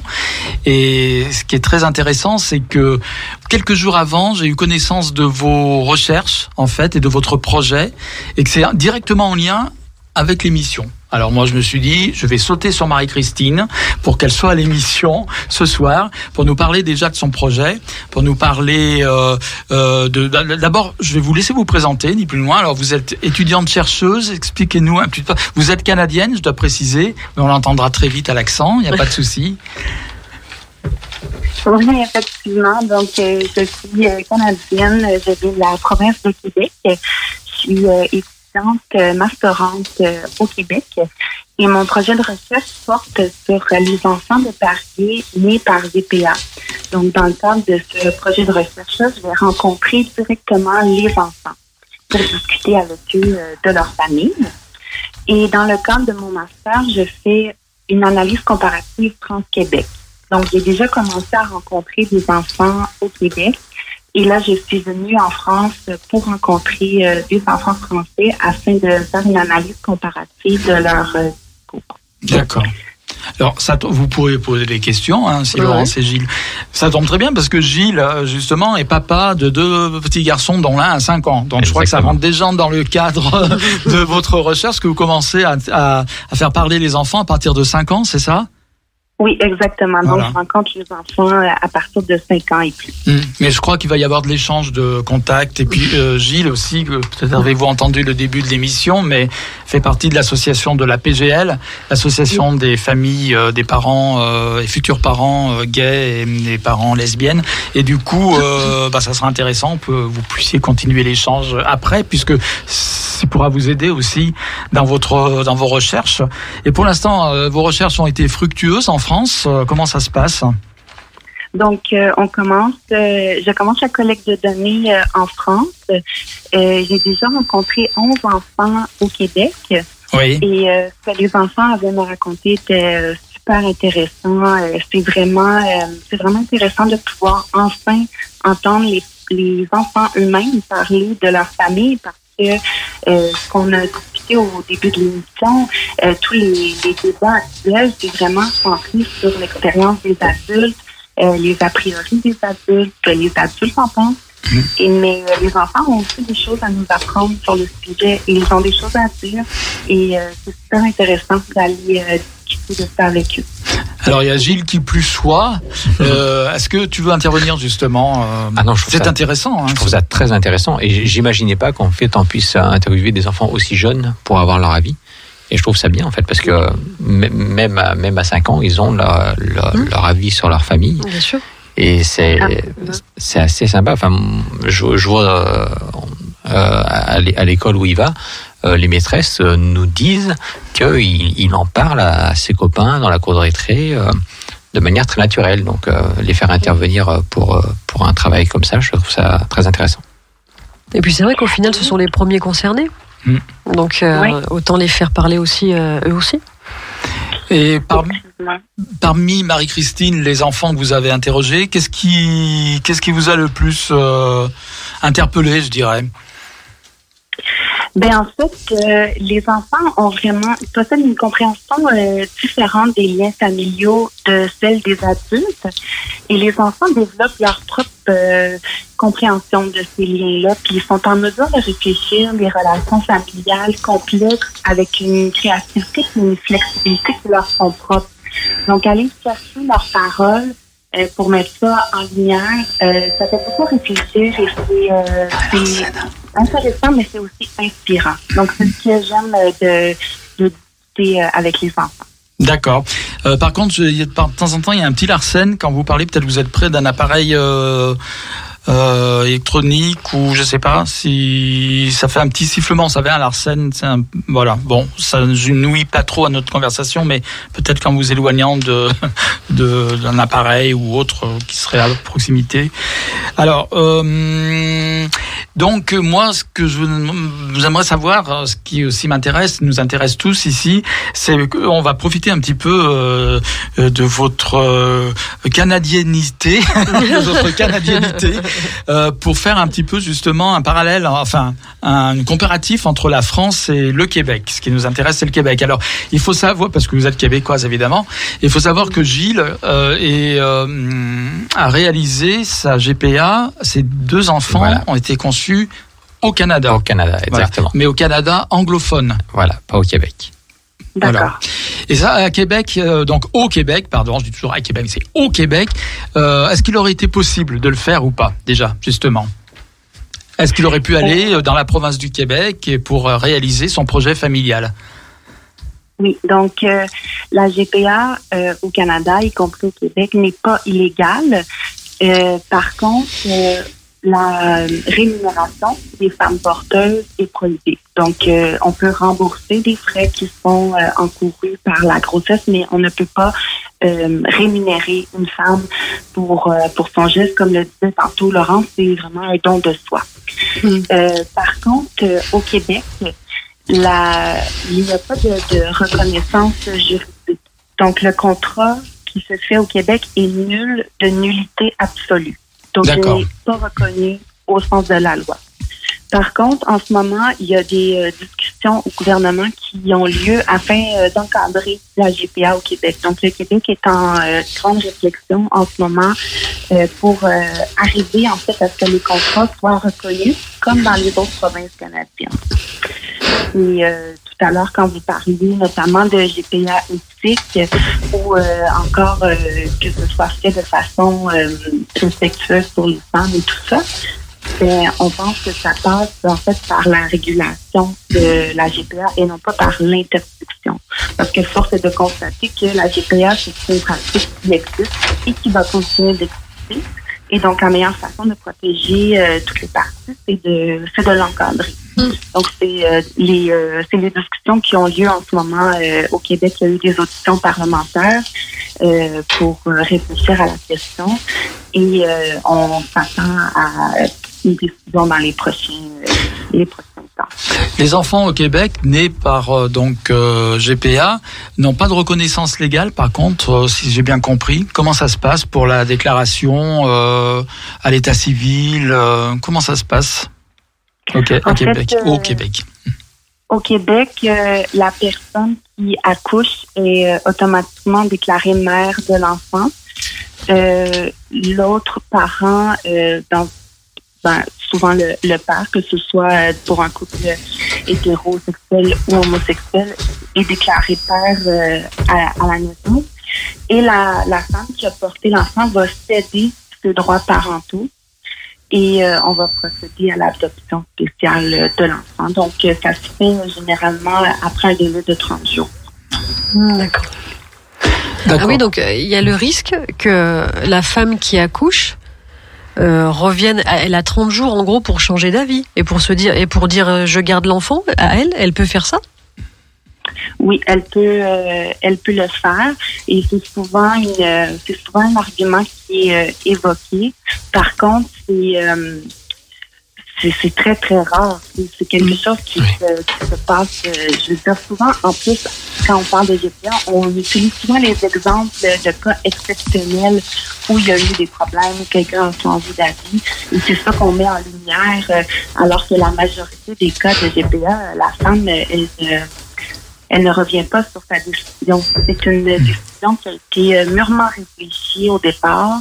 Euh, c'est un don de soi. C'est des femmes qui ont eu leurs propres enfants, qui considèrent que leur famille, elle est terminée. Elles ne veulent pas élever d'autres enfants, mais elles sont prêtes à vivre la grossesse euh, pour euh, une grossesse pour autrui, par exemple. Donc, c'est effectivement un élément qui est réfléchi en ce moment au Québec, à savoir euh, est-ce qu'on est à 30 jours, est-ce qu'on on descend à, à moins de jours, peut-être 7 jours pour euh, revenir sur cette décision? Mais euh, c'est pas encore statué, mais ça serait pas étonnant qu'on maintienne le 30 jours euh, pour laisser aux femmes euh, la chance de revenir sur leur décision si elles le décident. D'accord. Donc Ma- Marie-Christine, on vous garde un petit peu. Maintenant, je vais me tourner vers Gilles, justement par rapport à, à l'existence légale de l'enfant, je dirais. Euh, dans, par exemple, dans ton cas, euh, enfin, je sais en tout cas que la France a été pointée du doigt et même euh, condamnée, mais c'est une condamnation qui n'a pas de, je veux dire, euh, de d'effet. Enfin, il n'y a pas d'obligation. C'est juste une condamnation morale, on dira quelque part. Le, le- le- les droits des hommes, voilà, la Cour européenne de droits de l'homme, je vais y arriver, a condamné la France parce qu'elle avait pris des par voie euh, judiciaire donc euh, des des mesures qui étaient euh, contre, euh, contraires à euh, à l'enfant quoi Oui. au bien-être de l'enfant. Voilà. Et depuis euh, les directives européennes et le, le- la condamnation il y a une jurisprudence quand même en France qui a un peu infléchi, euh, notamment une jurisprudence en cassation, qui a un petit peu infléchi euh, la, la reconnaissance de l'enfant conçu par euh, GPA, donc, donc à l'étranger, puisqu'on ne peut pas concevoir en France. Euh, Est-ce que tu pourrais nous dire comment ça se passe, justement, comment ça s'est passé pour toi? Euh, Toi, en tant que bon, le père d'intention, je veux dire, le père d'intention, s'il est le père biologique, est-il reconnu automatiquement comme le père de l'enfant, déjà? Alors, en, en France, en fait, on n'a pas, on n'a pas besoin de prouver qui est le père biologique. Ça, se- enfin, ça se prouve pas ni dans les couples hétérosexuels ni dans les couples homosexuels. D'accord. En fait, en France, ce qui existe, c'est une reconnaissance de paternité qu'on fait à la mairie. Donc, n'importe qui Mhm. peut aller à la mairie dire euh, je suis le père de tel enfant. Et, euh, et voilà, la reconnaissance de paternité, c'est fait. Il n'y a pas de, il n'y a pas de preuve à apporter. Donc ça, c'est la, la- la première étape. Euh, la, la deuxième étape, alors aujourd'hui, les, lois ont, évolué, notamment avec la loi bioéthique. Et donc, ce qui se passait avant la loi bioéthique, c'est qu'en fait, on pouvait, euh, les gens qui faisaient une GPA à l'étranger pouvaient demander la transcription de l'acte de naissance étranger en France. Ce que la France refusait toujours en disant euh, la GPA n'est pas autorisée en France. Donc, dans ce cas-là, euh, un acte de naissance avec deux hommes dessus, eh ben, en gros, ça ne rentre pas dans les, euh, dans les cases françaises. Et donc, on ne reconnaît pas ce document, ce qui est totalement illégal d'un point de vue euh, Mm. droit international. Et c'est pour ça que la, la Cour européenne des droits de l'homme a condamné la France à de, à de multiples reprises pour, euh, pour, pour ceci. Après, ce qui s'est passé, c'est que à force d'être condamnée, la France a commencé à reconnaître ces documents-là. Et donc, à ce moment-là, la loi bioéthique est arrivée. Et la loi bioéthique a malheureusement euh, changé les, on va dire l'avancée de, la loi en disant que maintenant, maintenant, la seule manière pour un couple homosexuel qui a eu des enfants par GPA euh, à l'étranger, c'est l'adoption de l'enfant du conjoint. Du coup, aujourd'hui, euh, donc il y, a- eu un moment, on va dire à peu près un an, où euh, c'était possible de, de faire reconnaître ces actes de naissance. Maintenant, ça ne l'est plus. Euh, nous, on est exactement dans ce cas-là, c'est-à-dire qu'en fait, euh, notre, notre deuxième enfant a un an et demi. On a essayé de, faire reconnaître cet acte de civil, cet acte civil, et du coup, la France euh, hum, le, consulat français euh, nous nous dit euh, non, ce n'est pas possible. La loi bioéthique a changé les règles, et du coup, maintenant, la seule possibilité que vous avez, c'est euh, d'adopter le- l'enfant c'est d'être marié déjà pour pouvoir Oui, adopter oui, l'enfant du déjà. Déjà, faut être. Déjà, marié, faut être voilà. marié. On n'a pas le choix. Alors, c'est- déjà ce qu'on avait fait pour notre premier. C'est-à-dire, pour notre premier, on n'avait pas le choix. La, la France ne changeait pas d'avis. Et donc, du coup, on a dû passer au tribunal pour euh, que mon mari puisse adopter euh, son enfant. Son fils.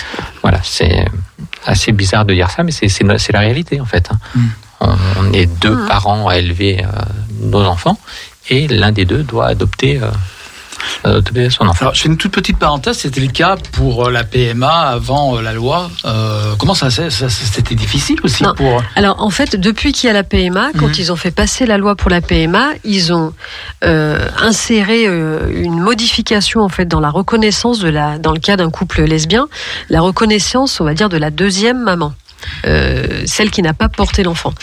Euh, donc maintenant, ça peut se faire. euh, il faut toujours être marié hein, dans tous les cas. Voilà, on reste en France, on reste quand Ah oui. même très tradit. On est obligé de se marier pour faire quoi que ce soit. Donc maintenant, une démarche peut se faire, une démarche beaucoup plus rapide au début de la grossesse. Euh, celle qui ne porte pas l'enfant, euh, euh, je sais pas exactement, je me souviens plus du nom exact, euh, peut faire une démarche en disant, en faisant un peu comme euh, un père dans un couple hétérosexuel ferait une reconnaissance de paternité, ça aussi, ça existe avant la naissance de l'enfant, au cas où malheureusement si des fois il arrive quelque chose pendant la grossesse. La deuxième maman peut le faire aussi. Maintenant, c'est beaucoup plus court. Il n'y a pas de, de principe d'adoption. Euh, donc, bah, euh, c'était le cas bah, jusqu'à encore euh, l'année dernière, oui, l'adoption, oui. Voilà. Moi, c'est ce que, c'est ce que tu- ma- mon épouse, c'est ce qu'elle a dû faire. Elle a dû adopter deux fois ses enfants. Bon. Et donc, à l'heure actuelle, euh, tes deux garçons, euh, alors comment ça se passe? Les, les- les deux papas sont là, voilà. Parce que On n'a pas parlé du deuxième papa, mais bon, tu es marié, Oui. donc euh, les deux papas sont là, mais il y en a un qui est pas reconnu encore. Alors, pour, pour le premier, euh, vu qu'on a fait une adoption, voilà, l'État français Mm. nous reconnaît tous les deux comme, comme parents. Par contre, pour le deuxième, euh, donc ça fait un an et demi qu'il est là, ça fait un an et demi qu'on se bat euh, Mm. plus ou moins euh, con- contre, contre les, lourdeurs, les lourdeurs administratives pour que nos, voilà, on soit reconnus tous les deux en tant que parents. Donc c'est pas encore fini. On espère recevoir un, un acte de, enfin un livret de famille dans les prochaines semaines euh, du, du, du Canada, mais cet acte de ce livret famille, pardon, sera partiel. C'est-à-dire qu'il là aujourd'hui, ils vont reconnaître partiel- partiellement de famille, donc avec un seul parent, un seul père Hmm. de l'enfant. Et donc après, notre prochaine étape, ça sera que le deuxième adopte. Ou il y a encore euh, une autre manière de faire qui serait un peu, un peu plus rapide. Euh, ça serait de faire reconnaître le jugement qui a été fait au Canada. C'est-à-dire qu'au Canada, on a eu un jugement qui nous, qui nous identifiait comme les deux parents de l'enfant. Et là, en passant par le tribunal, on peut faire authentifier ce, ce document et donc pour être reconnu euh, les, les parents de cet enfant. Donc voilà, on a ces deux, deux méthodes-là Hmm.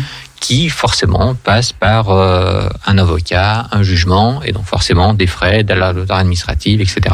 Par exemple, pour notre premier, euh, on a quand même, euh, donc il a, il a cinq ans et demi, mais on a, on a réussi à, ce qu'il- à, qu'on soit une, vraie famille, donc en fait avec les deux parents sur, euh, sur, la, sur son, livret de famille en 2020, c'est-à-dire qu'il est né en 2016, et il a fallu qu'on attende juin 2020, donc euh, quatre ans après, pour avoir enfin un livret de famille, donc que l'État français reconnaisse qu'on était deux parents de ce garçon. Et donc avec modification de son acte de naissance.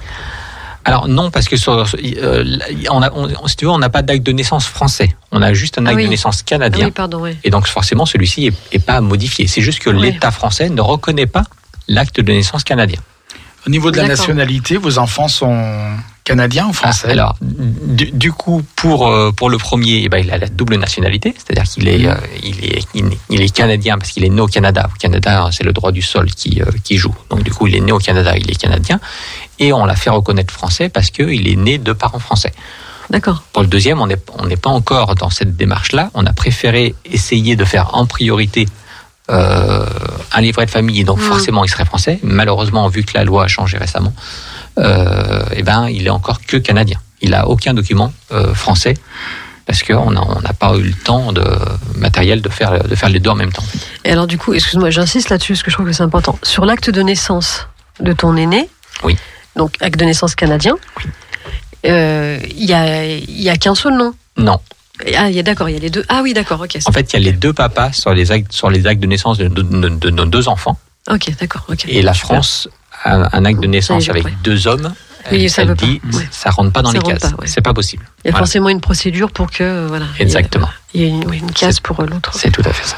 C'est une procédure très longue en fait et très difficile et qui n'a pas. euh, on n'est pas assuré d'a- d'avoir Alors, un résultat- le résultat escompté. non Aujourd'hui, si, on, Si. Est, on est assuré, on va dire, euh, dans la majorité des cas, ça se passe très bien.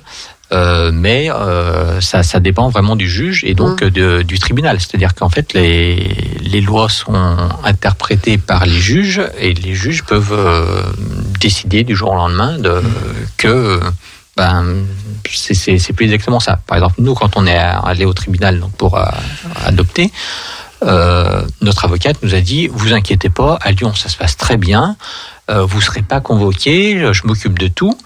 Et, euh, et voilà. Sauf qu'en fait, ça s'est pas fait comme ça dans, dans les faits. Et on a été convoqué au tribunal pour euh, qu'on justifie Ah. devant les juges de l'adoption. Et les juges qu'on avait en face de nous étaient loin d'être d'être sympathiques et vraiment nous nous ont cuisiné pour euh, pour savoir pourquoi on avait fait ça et pourquoi c'était illégal. Et euh, on, on est ressorti du tribunal en disant ça marchera jamais.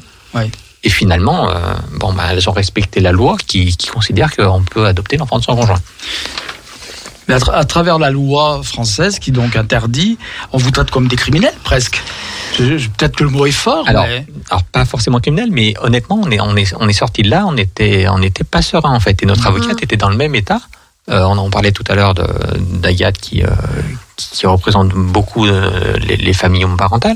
Euh, elle, a- c'était la première fois qu'elle voyait ça en fait, qu'on puisse être aussi malmené pour euh, quelque chose. où- Enfin, nous, on y allait la fleur au fusil en disant on, veut juste euh, adopter notre enfant. Enfin, Mhm. on l'élève depuis 4 ans euh, à deux. Enfin, voilà, on est, on est les parents.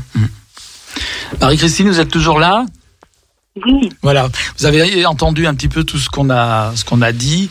Euh, je sais pas, qu'est-ce que vous en pensez, vous, de ce qui se passe en France par rapport à la GPA ben c'est sûr que c'est désolant d'entendre euh, toute la lourdeur euh, administrative euh, que ça demande pour que les parents de ces enfants-là soient, soient reconnus. Surtout que que j'en comprends, c'est que vos, vos enfants euh, au Canada, en fait, euh, vous êtes les deux reconnus comme parents. Donc, c'est euh, c'est euh, surprenant, en fait, que quand on arrive en France, que ben, non, finalement, il y a un des papas qui, lui, n'est pas reconnu. C'est quand même, euh, c'est quand même surprenant, oui. Oui. Alors souvent, les, alors je ne sais pas si au Québec vous avez les mêmes cas de figures de détracteurs comme nous on a, comme la manif pour tous, etc. Euh, mettent souvent en comment dire en avant euh, l'intérêt primordial de l'enfant. Enfin, je sais plus quels sont les termes, euh, voilà, les termes euh, adoptés par euh, la manif pour tous et les opposants. L'intérêt supérieur de l'enfant. Voilà, merci. L'intérêt supérieur de l'enfant. Voilà. Sous-entendant que finalement c'est une démarche égoïste et finalement c'est un, c'est un, une mode ou un truc comme ça. Enfin bref, peu importe. Je ne sais pas si au Québec on entend aussi ce genre d'argument. Mais vous, surtout moi, ce qui m'intéresse, c'est que vous qui interrogez justement et avez interrogé des enfants, euh, qu'est-ce que vous répondriez justement aux détracteurs euh, des couples d'hommes, par exemple, et de femmes aussi, puisque les couples de femmes sont concernés, qui ont des enfants? Par rapport à votre Oui, expérience avec les enfants, je veux dire. Ouais, mais effectivement, c'est des discours qu'on va euh, qu'on va entendre euh, beaucoup la marchandisation des enfants et euh, la du corps des femmes, notamment pour la pour la GPA. Mais ce que les ce que les enfants nous racontent, puis il y a eu d'autres d'autres recherches évidemment qui ont été faites auprès d'enfants de couples bien nés par don de sperme, par exemple, euh, qui nous démontrent que les enfants ont leur euh, ont leur façon de, de raconter leur vie familiale, puis la, la définition de leur famille. Puis dans les recherches où euh, ça fait longtemps que c'est démontré que les enfants de, de familles homoparentales ils vont très bien, il n'y a pas de conséquences euh, au niveau euh, psychologique. les enfants se situent dans la, la norme de psychologie bien-être des enfants. Donc ça fait longtemps que que c'est démontré euh, à ce niveau-là. Le bien-être des enfants de familles homoparentales est démontré. Maintenant, euh, dans les recherches, euh, on s'intéresse beaucoup à leurs paroles qu'ils ont à dire. Puis la parole des enfants, elle vaut tout autant que celle des adultes, notamment dans le contexte juridique on va demander à des enfants, par exemple, de- de- d'aller à la cour pour euh, euh, expliquer leur point de vue. Dans ce contexte-là, on va dire que la parole des enfants, elle est valable et elle vaut la peine d'être écoutée. Ben, il faut aussi le prendre euh, en considération quand vient le temps des recherches. On ne peut pas décider de mettre euh, en lumière la parole des enfants ou à contrario de la discriminer lorsque ça nous arrange seulement.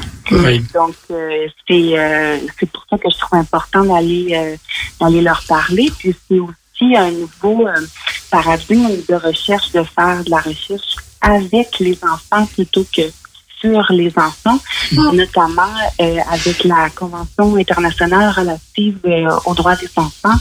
Euh, il y a le fait qu'on soulignait l'importance qu'ils devaient être consultés sur les points de vue qui les concernent et que toutes les décisions doivent être prises en priorisation de l'intérêt supérieur de l'enfant. Donc, euh, les, les enfants euh, sont de plus en plus impliqués dans la recherche et non pas comme étant des objets d'études de recherche, mais comme étant des acteurs capables de réflexion, puis en mesure de participer à la construction des savoirs qui les concernent. Et euh, c'est intéressant d'entendre aussi leur euh, discours parce que ça permet de ça permet de nuancer ce que les adultes disent autour d'eux à leur sujet. Donc, euh, c'est super intéressant ce que les enfants euh, sont capables de nous raconter.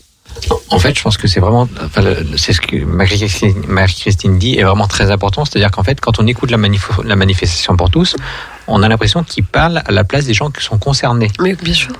Et en fait, je pense que le plus important, c'est quand même d'écouter les, les personnes qui sont concernées les premiers. Donc, euh, Marie-Christine parle des enfants.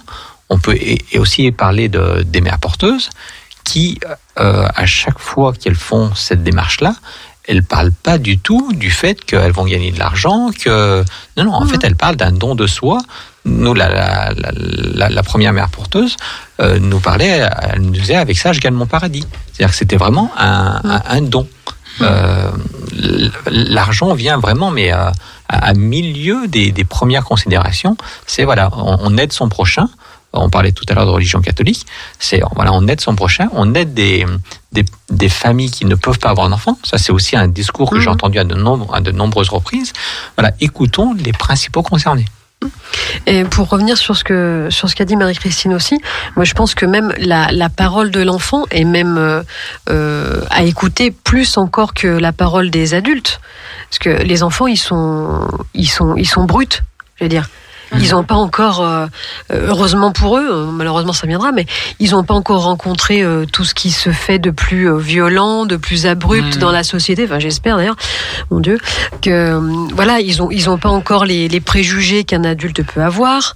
Et leur sentiment, c'est vraiment, euh, voilà, ils disent, euh, ils sont bruts de décoffrage, quoi. Ils disent clairement ce qu'ils pensent. C'est euh, la première chose qui leur vient à l'esprit. Et je pense que c'est surtout leur parole à eux qu'il faut écouter avant celle des adultes. Mm. Oui. Et aussi, effectivement, euh, le, la vie aussi le, de- des mères de substitution, des mères porteuses, c'est aussi très intéressant parce que euh, bah, l'enfant, c'est le centre. Ça, je suis tout à fait d'accord, évidemment. C'est le centre de l'intérêt de, de- des parents déjà pour commencer. Voilà. Mais euh, je veux dire, par rapport aux mères porteuses, c'était intéressant ce que tu disais aussi, Gilles, dans la mesure où on nous a beaucoup, effectivement, et Laurence, tu évoquais ce reportage sur les bébés, les usines à bébés, ce qu'on appelait les usines à bébés en Ukraine, euh, que la manif pour tous et tous les opposants à la GPA mettent toujours en, en avant. Euh, D'abord, on pourrait leur dire. Eh ben, écoutez, si vous voulez que ça s'arrête, vous légalisez, la- vous acceptez de légaliser la GPA en France, et plus besoin d'aller à l'étranger pour faire des enfants. Déjà, ce serait déjà une, une certaine base. Voilà. bon, et puis. Euh, je veux dire, la GPA, ce n'est pas que les usines à bébés. Alors, qu'est-ce que vous pensez, cette, toute cette histoire autour de la marchandisation des femmes? Est-ce que vous la contestez ou dites non, c'est exagéré Ou il y a vraiment une réalité quand même derrière ça? Alors- Euh, de, de- de trafic de entre guillemets de bébés, l'achat de bébés, patin, patin coup. enfin. Il y, a- il y a forcément une réalité. Mm. Par contre, euh, il y a vraiment les deux aspects. C'est-à-dire qu'on parlait tout à l'heure de GPA éthique. Alors, je, je suis pas fan du, du terme hein, Mhm. GPA éthique, mais c'est vrai quand c'est encadré, légalisé, euh, on parlait Canada, euh, États-Unis. Euh, c'est- pas du tout les. Enfin, on- Il n'y a aucune dérive de ce genre-là dans ces, au tout. Canada et. pas du tout. Et, et là-bas, c'est hyper valorisant. Euh, les, gens qui font ça, enfin, c'est mon expérience personnelle, hein, quand elles annoncent qu'elles portent un enfant pour un autre couple, mais elles se font encenser. Mais c'est génial, mais magnifique, mais voilà, c'est c'est vraiment c'est euh, les gens ne voient que le côté positif, Mhm. alors qu'en France, malheureusement, on ne voit que le côté négatif. Je pense je, je suppose qu'en France, si quelqu'un, dit- si une femme disait je porte un enfant pour quelqu'un d'autre, dirais mais t'es complètement folle. Et honnêtement, je pense qu'il y a beaucoup de gens, c'est le premier truc, mais t'es Mm. complètement folle, mais euh, Ouais, tu vas ou- supporter une grossesse, etc. Ou combien t'as été payé pour ça Oui, Ah oui. Voilà. oui, oui. Alors que là-bas, ça, ça rentre pas du tout en considération. Ouais, ouais. C'est pas, oui, c'est pas des considérations marchandes en fait. Non. Mm. Marie-Christine, est-ce que vous pourriez euh, infirmer ou confirmer ce qu'on est en train de dire là par rapport euh, à l'attitude au Canada, par rapport aux mères porteuses justement? Euh, ben, c'est vrai qu'il va y avoir une certaine forme d'admiration euh, pour le geste de don de soi. Par contre, euh, il faut dire qu'elles se font quand même poser certaines questions, euh, notamment euh, dans leur entourage ou les personnes proches. Des fois, elles vont entendre euh, Ah, je sais pas comment tu fais, moi, j'arriverai pas à Mm. donner mon bébé. Oui. Alors, elles doivent un, un peu euh, recadrer euh, et reprendre euh, les paroles pour dire, en fait, je ne donne pas mon bébé. C'est un projet parental. J'aide des parents. Je donne naissance à une famille. Ça, C'est c'est de, de, de- Elles doivent un petit peu le- la démarche autour de ça. Euh, il y a la question de l'argent qui peut revenir euh, un peu euh, aussi, même si euh, effectivement aussi qu'au Canada, c'est pas permis d'être payé. Elles doivent le dire aussi, non, je suis pas rémunérée, mais j'ai certaines dépenses qui sont remboursées. Parce que comme on le disait tout à l'heure, oui, c'est un don de soi et les femmes le font avec plaisir. Par contre, elles ne sont pas prêtes à s'appauvrir au détriment euh, de la gestation pour autrui. Donc, c'est là où il y a une question d'argent que oui, il y a certaines dépenses qui sont remboursées, mais ce n'est pas une rémunération. Donc, elles doivent expliquer un peu cette euh, distinction-là.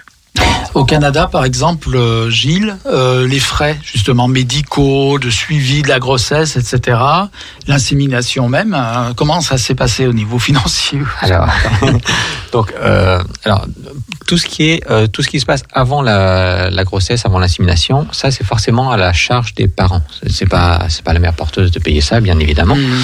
C'est pas au système de sécurité sociale canadienne non plus. Par contre, euh, donc voilà, ça c'est à la charge des, des parents. Par contre, à partir du moment où elle tombe enceinte, là, c'est la sécurité sociale canadienne qui prend le relais, comme ce qui pourrait se passer en France. Heureusement, enfin, heureusement, ils ont une sécurité sociale au Canada, ce qui n'est pas le cas aux États-Unis. Et donc cette partie-là est remboursée par le, enfin, pris en charge, on va dire, par euh, par, euh, par l'État en question. Euh, et après, en, en termes de frais, donc euh, c'est c'est ce bien ce qu'expliquait Marie-Christine, c'est qu'en fait, euh, tous les frais que la mère porteuse a sont à prendre en charge par, euh, par les parents. C'est-à-dire qu'en fait, elle, elle, elle doit justifier toutes les, ces dépenses qu'elle fait, donc c'est-à-dire c'est surjustificatif. Mhm. Et dans ce cas-là, les parents remboursent. Alors il y a la, la loi canadienne, ah, pardon, la loi selon les, les États rembourse dans un, un, un certain plafond Mhm. toutes les dépenses qu'elle fait pour, euh, pour porter cet enfant. Donc ça peut être les achats de vêtements, ça peut être pour se déplacer, forcément quand elle va à la clinique, quand elle va... Voilà, ça c'est à la charge des parents. C'est vrai qu'il y a une sécurité sociale au Canada. Oui, On l'oublie souvent. Exactement. Mm, mm. Oui. Alors qu'aux États-Unis, il n'y a pas de sécurité c'est sociale. plus compliqué. Et donc, oui. du coup, les parents doivent payer Voilà. cette partie-là en plus. Mm. Oui. En tout cas, je trouve, Marie-Christine, que vraiment votre projet, c'est un projet euh, vraiment intéressant dans la mesure où la parole de l'enfant est exprimée. Alors, comment il va se concrétiser ce projet? Quand vous aurez recu- recueilli tous les témoignages, euh, tous les discours, toute la parole des enfants, vous allez, ben, vous allez en faire quoi en fait? Voilà. C'est dans le cadre peut-être de votre master aussi que vous faites ça.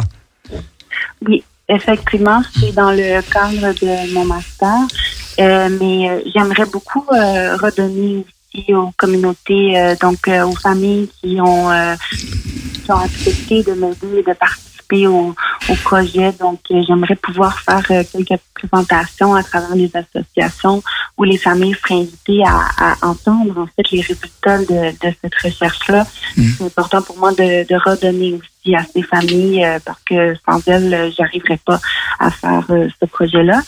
Et une fois le master terminé, j'aimerais aussi beaucoup publier des articles pour pouvoir euh, euh, augmenter les, les savoirs en lien avec euh, la GPA. Et comme le Québec est en euh, réflexion par rapport euh, à la GPA, ben, peut-être que j'aime, ça pourrait servir et que ça pourrait apporter un éclairage nouveau euh, aux, aux réflexions. Donc, Oui. c'est ce que c'est ce que je fais. Nous, la réflexion, c'est au moins le minimum qu'on exigerait, euh, qu'on pourrait exiger à l'heure actuelle. Bon, Oui, voilà, à- au Québec, Voilà. déjà, il y a un une- débat ouais. qui est posé. Qu'il y ait au moins une porte qui Réflexion. s'ouvre et qu'on puisse euh, mettre Voilà, le débat sur le en- tapis. En Quoi. discuter sereinement. Oui, c'est ça. Euh, Marie-Christine, en tout cas, bah, de toute façon, je, je pense que je changerai vos coordonnées, euh, Oui, vous échangerez plaisir. vos coordonnées hors antenne. Euh, en tout cas, merci beaucoup parce que notre émission va tou- toucher à sa fin, mais merci beaucoup d'avoir accepté notre invitation. Ça va être le mot de la conclusion. Et nous vous souhaitons donc euh, d'être, euh, d'avoir beaucoup de succès hein, dans votre recherche euh, en France. Alors vous êtes, vous êtes installé à Toulouse, je précise, voilà. Ça, c'est pas, pas très important, mais voilà, Toulouse, très belle ville aussi. important. Oui, c'est une belle ville, c'est agréable, Ah oui. c'est une ville cool, il fait Mhm. beau, bon voilà. Par contre, ils ont un accent pire que le vôtre. Hein, je vous le dis. non, mais vous arrivez à comprendre ce qu'ils disent à Toulouse Franchement, Oui, très bien. On s'entend très bien. très bien. Merci beaucoup, euh, Marie-Christine. Et si je peux me permettre, Oui, bien sûr. j'aimerais juste mentionner que malgré que je suis installée à Toulouse, je rencontre des enfants à travers euh, toute la France. Oui, Et euh, s'il y a des personnes qui nous écoutent qui aimeraient participer, euh, c'est possible de m'envoyer un mail à l'adresse gpa.uqo.ca. très bien. Alors moi, de toute façon, De toute je, façon, tu vas tout remettre je, sur. je rappellerai aussi vos coordonnées, enfin votre mail en tout cas, euh, sur les réseaux sociaux de l'émission. Il n'y a pas de souci. Et on va bien. le diffuser euh, à la PGL aussi. Oui, oui, Pour- oui. pour Euh, la PGL, l'association des parents gays et lesbiens. Merci beaucoup, Marie-Christine, en tout cas. Et c'était très, très Oui. intéressant. Votre participation était très bienvenue. Merci beaucoup. Merci. Merci pour l'invitation, ça a été un grand plaisir. Merci. Au revoir. Au revoir. Malheureusement, l'émission va toucher à sa fin. Oh. Eh oui, c'est difficile, hein. Mais c'est difficile de caser des choses aussi intéressantes en deux heures. Mais j'espère qu'on en a. C'est chouette son on aura un petit peu débroussé. Oui, c'est très C'est chouette. bien. Puis j'espère qu'on aura un petit peu débroussaillé un peu le terrain pour ceux qui en auraient besoin.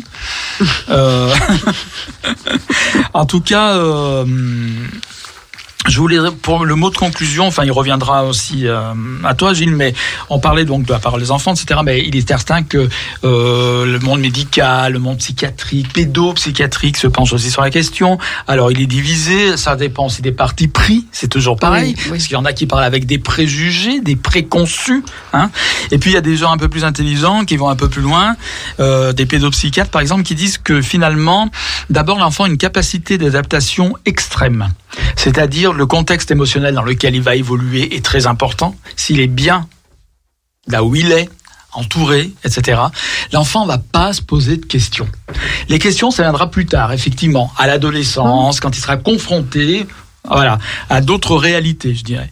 Donc le contexte émotionnel, c'est affectif, sentimental, c'est le plus important. Ça, euh, beaucoup de pédopsychiatres disent ça, heureusement d'ailleurs. hein. Ils disent finalement l'acte, c'est pas le plus important, la GPA.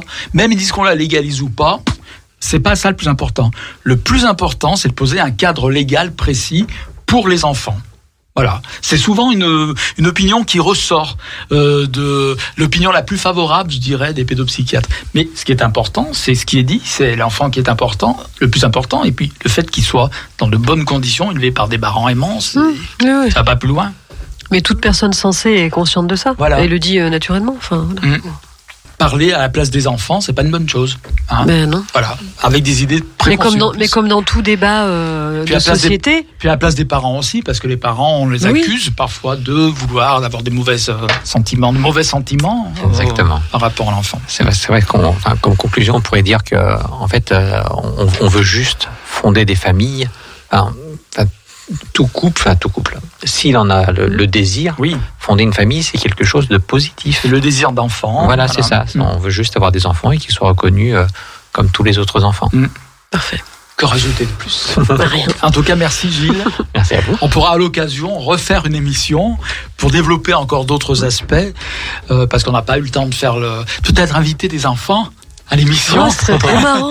Ah d'ailleurs, la PGL, je regrette beaucoup qu'il n'y ait plus d'événements parce que je parlais d'un Mais événement. arrête de dire ça, il y en a des événements. Non, il n'y en a plus. Non, si. Il y, a- il y en a plus beaucoup, mais c'est la Covid qui a, C'est- voilà, qui a il changé faut tout juste ça. que ça se remette euh, en chauffe. Parce que Mais oui. euh, je, je, je- je te rappelais l'événement là que tu avais organisé au Live Station. Oui. C'est super avec les enfants, les parents, c'était génial. Moi, Mmh. j'ai trouvé ça génial. Voilà. Tu nous as mis quoi? Azzurro, c'est ça? Ah. Régine. Tu sais, elle est morte, Gérine. Ah, mais on l'a dit déjà. Merci Gilles, en tout cas. Merci Gilles.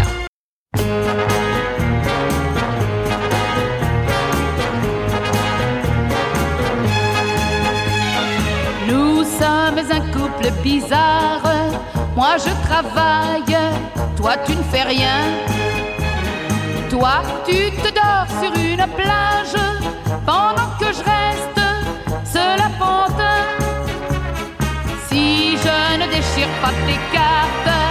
c'est que les timbres sont italiens. Azzurro, le ciel est bleu comme l'azzurro en Italie. Azzurro, mais à Paris il pleut des cordes et je m'ennuie.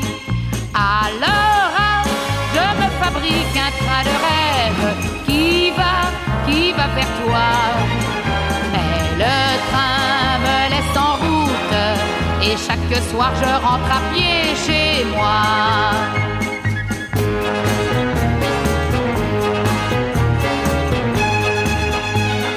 Tous les voisins sont en vacances et les boutiques sont au repos. Le facteur manque d'éloquence,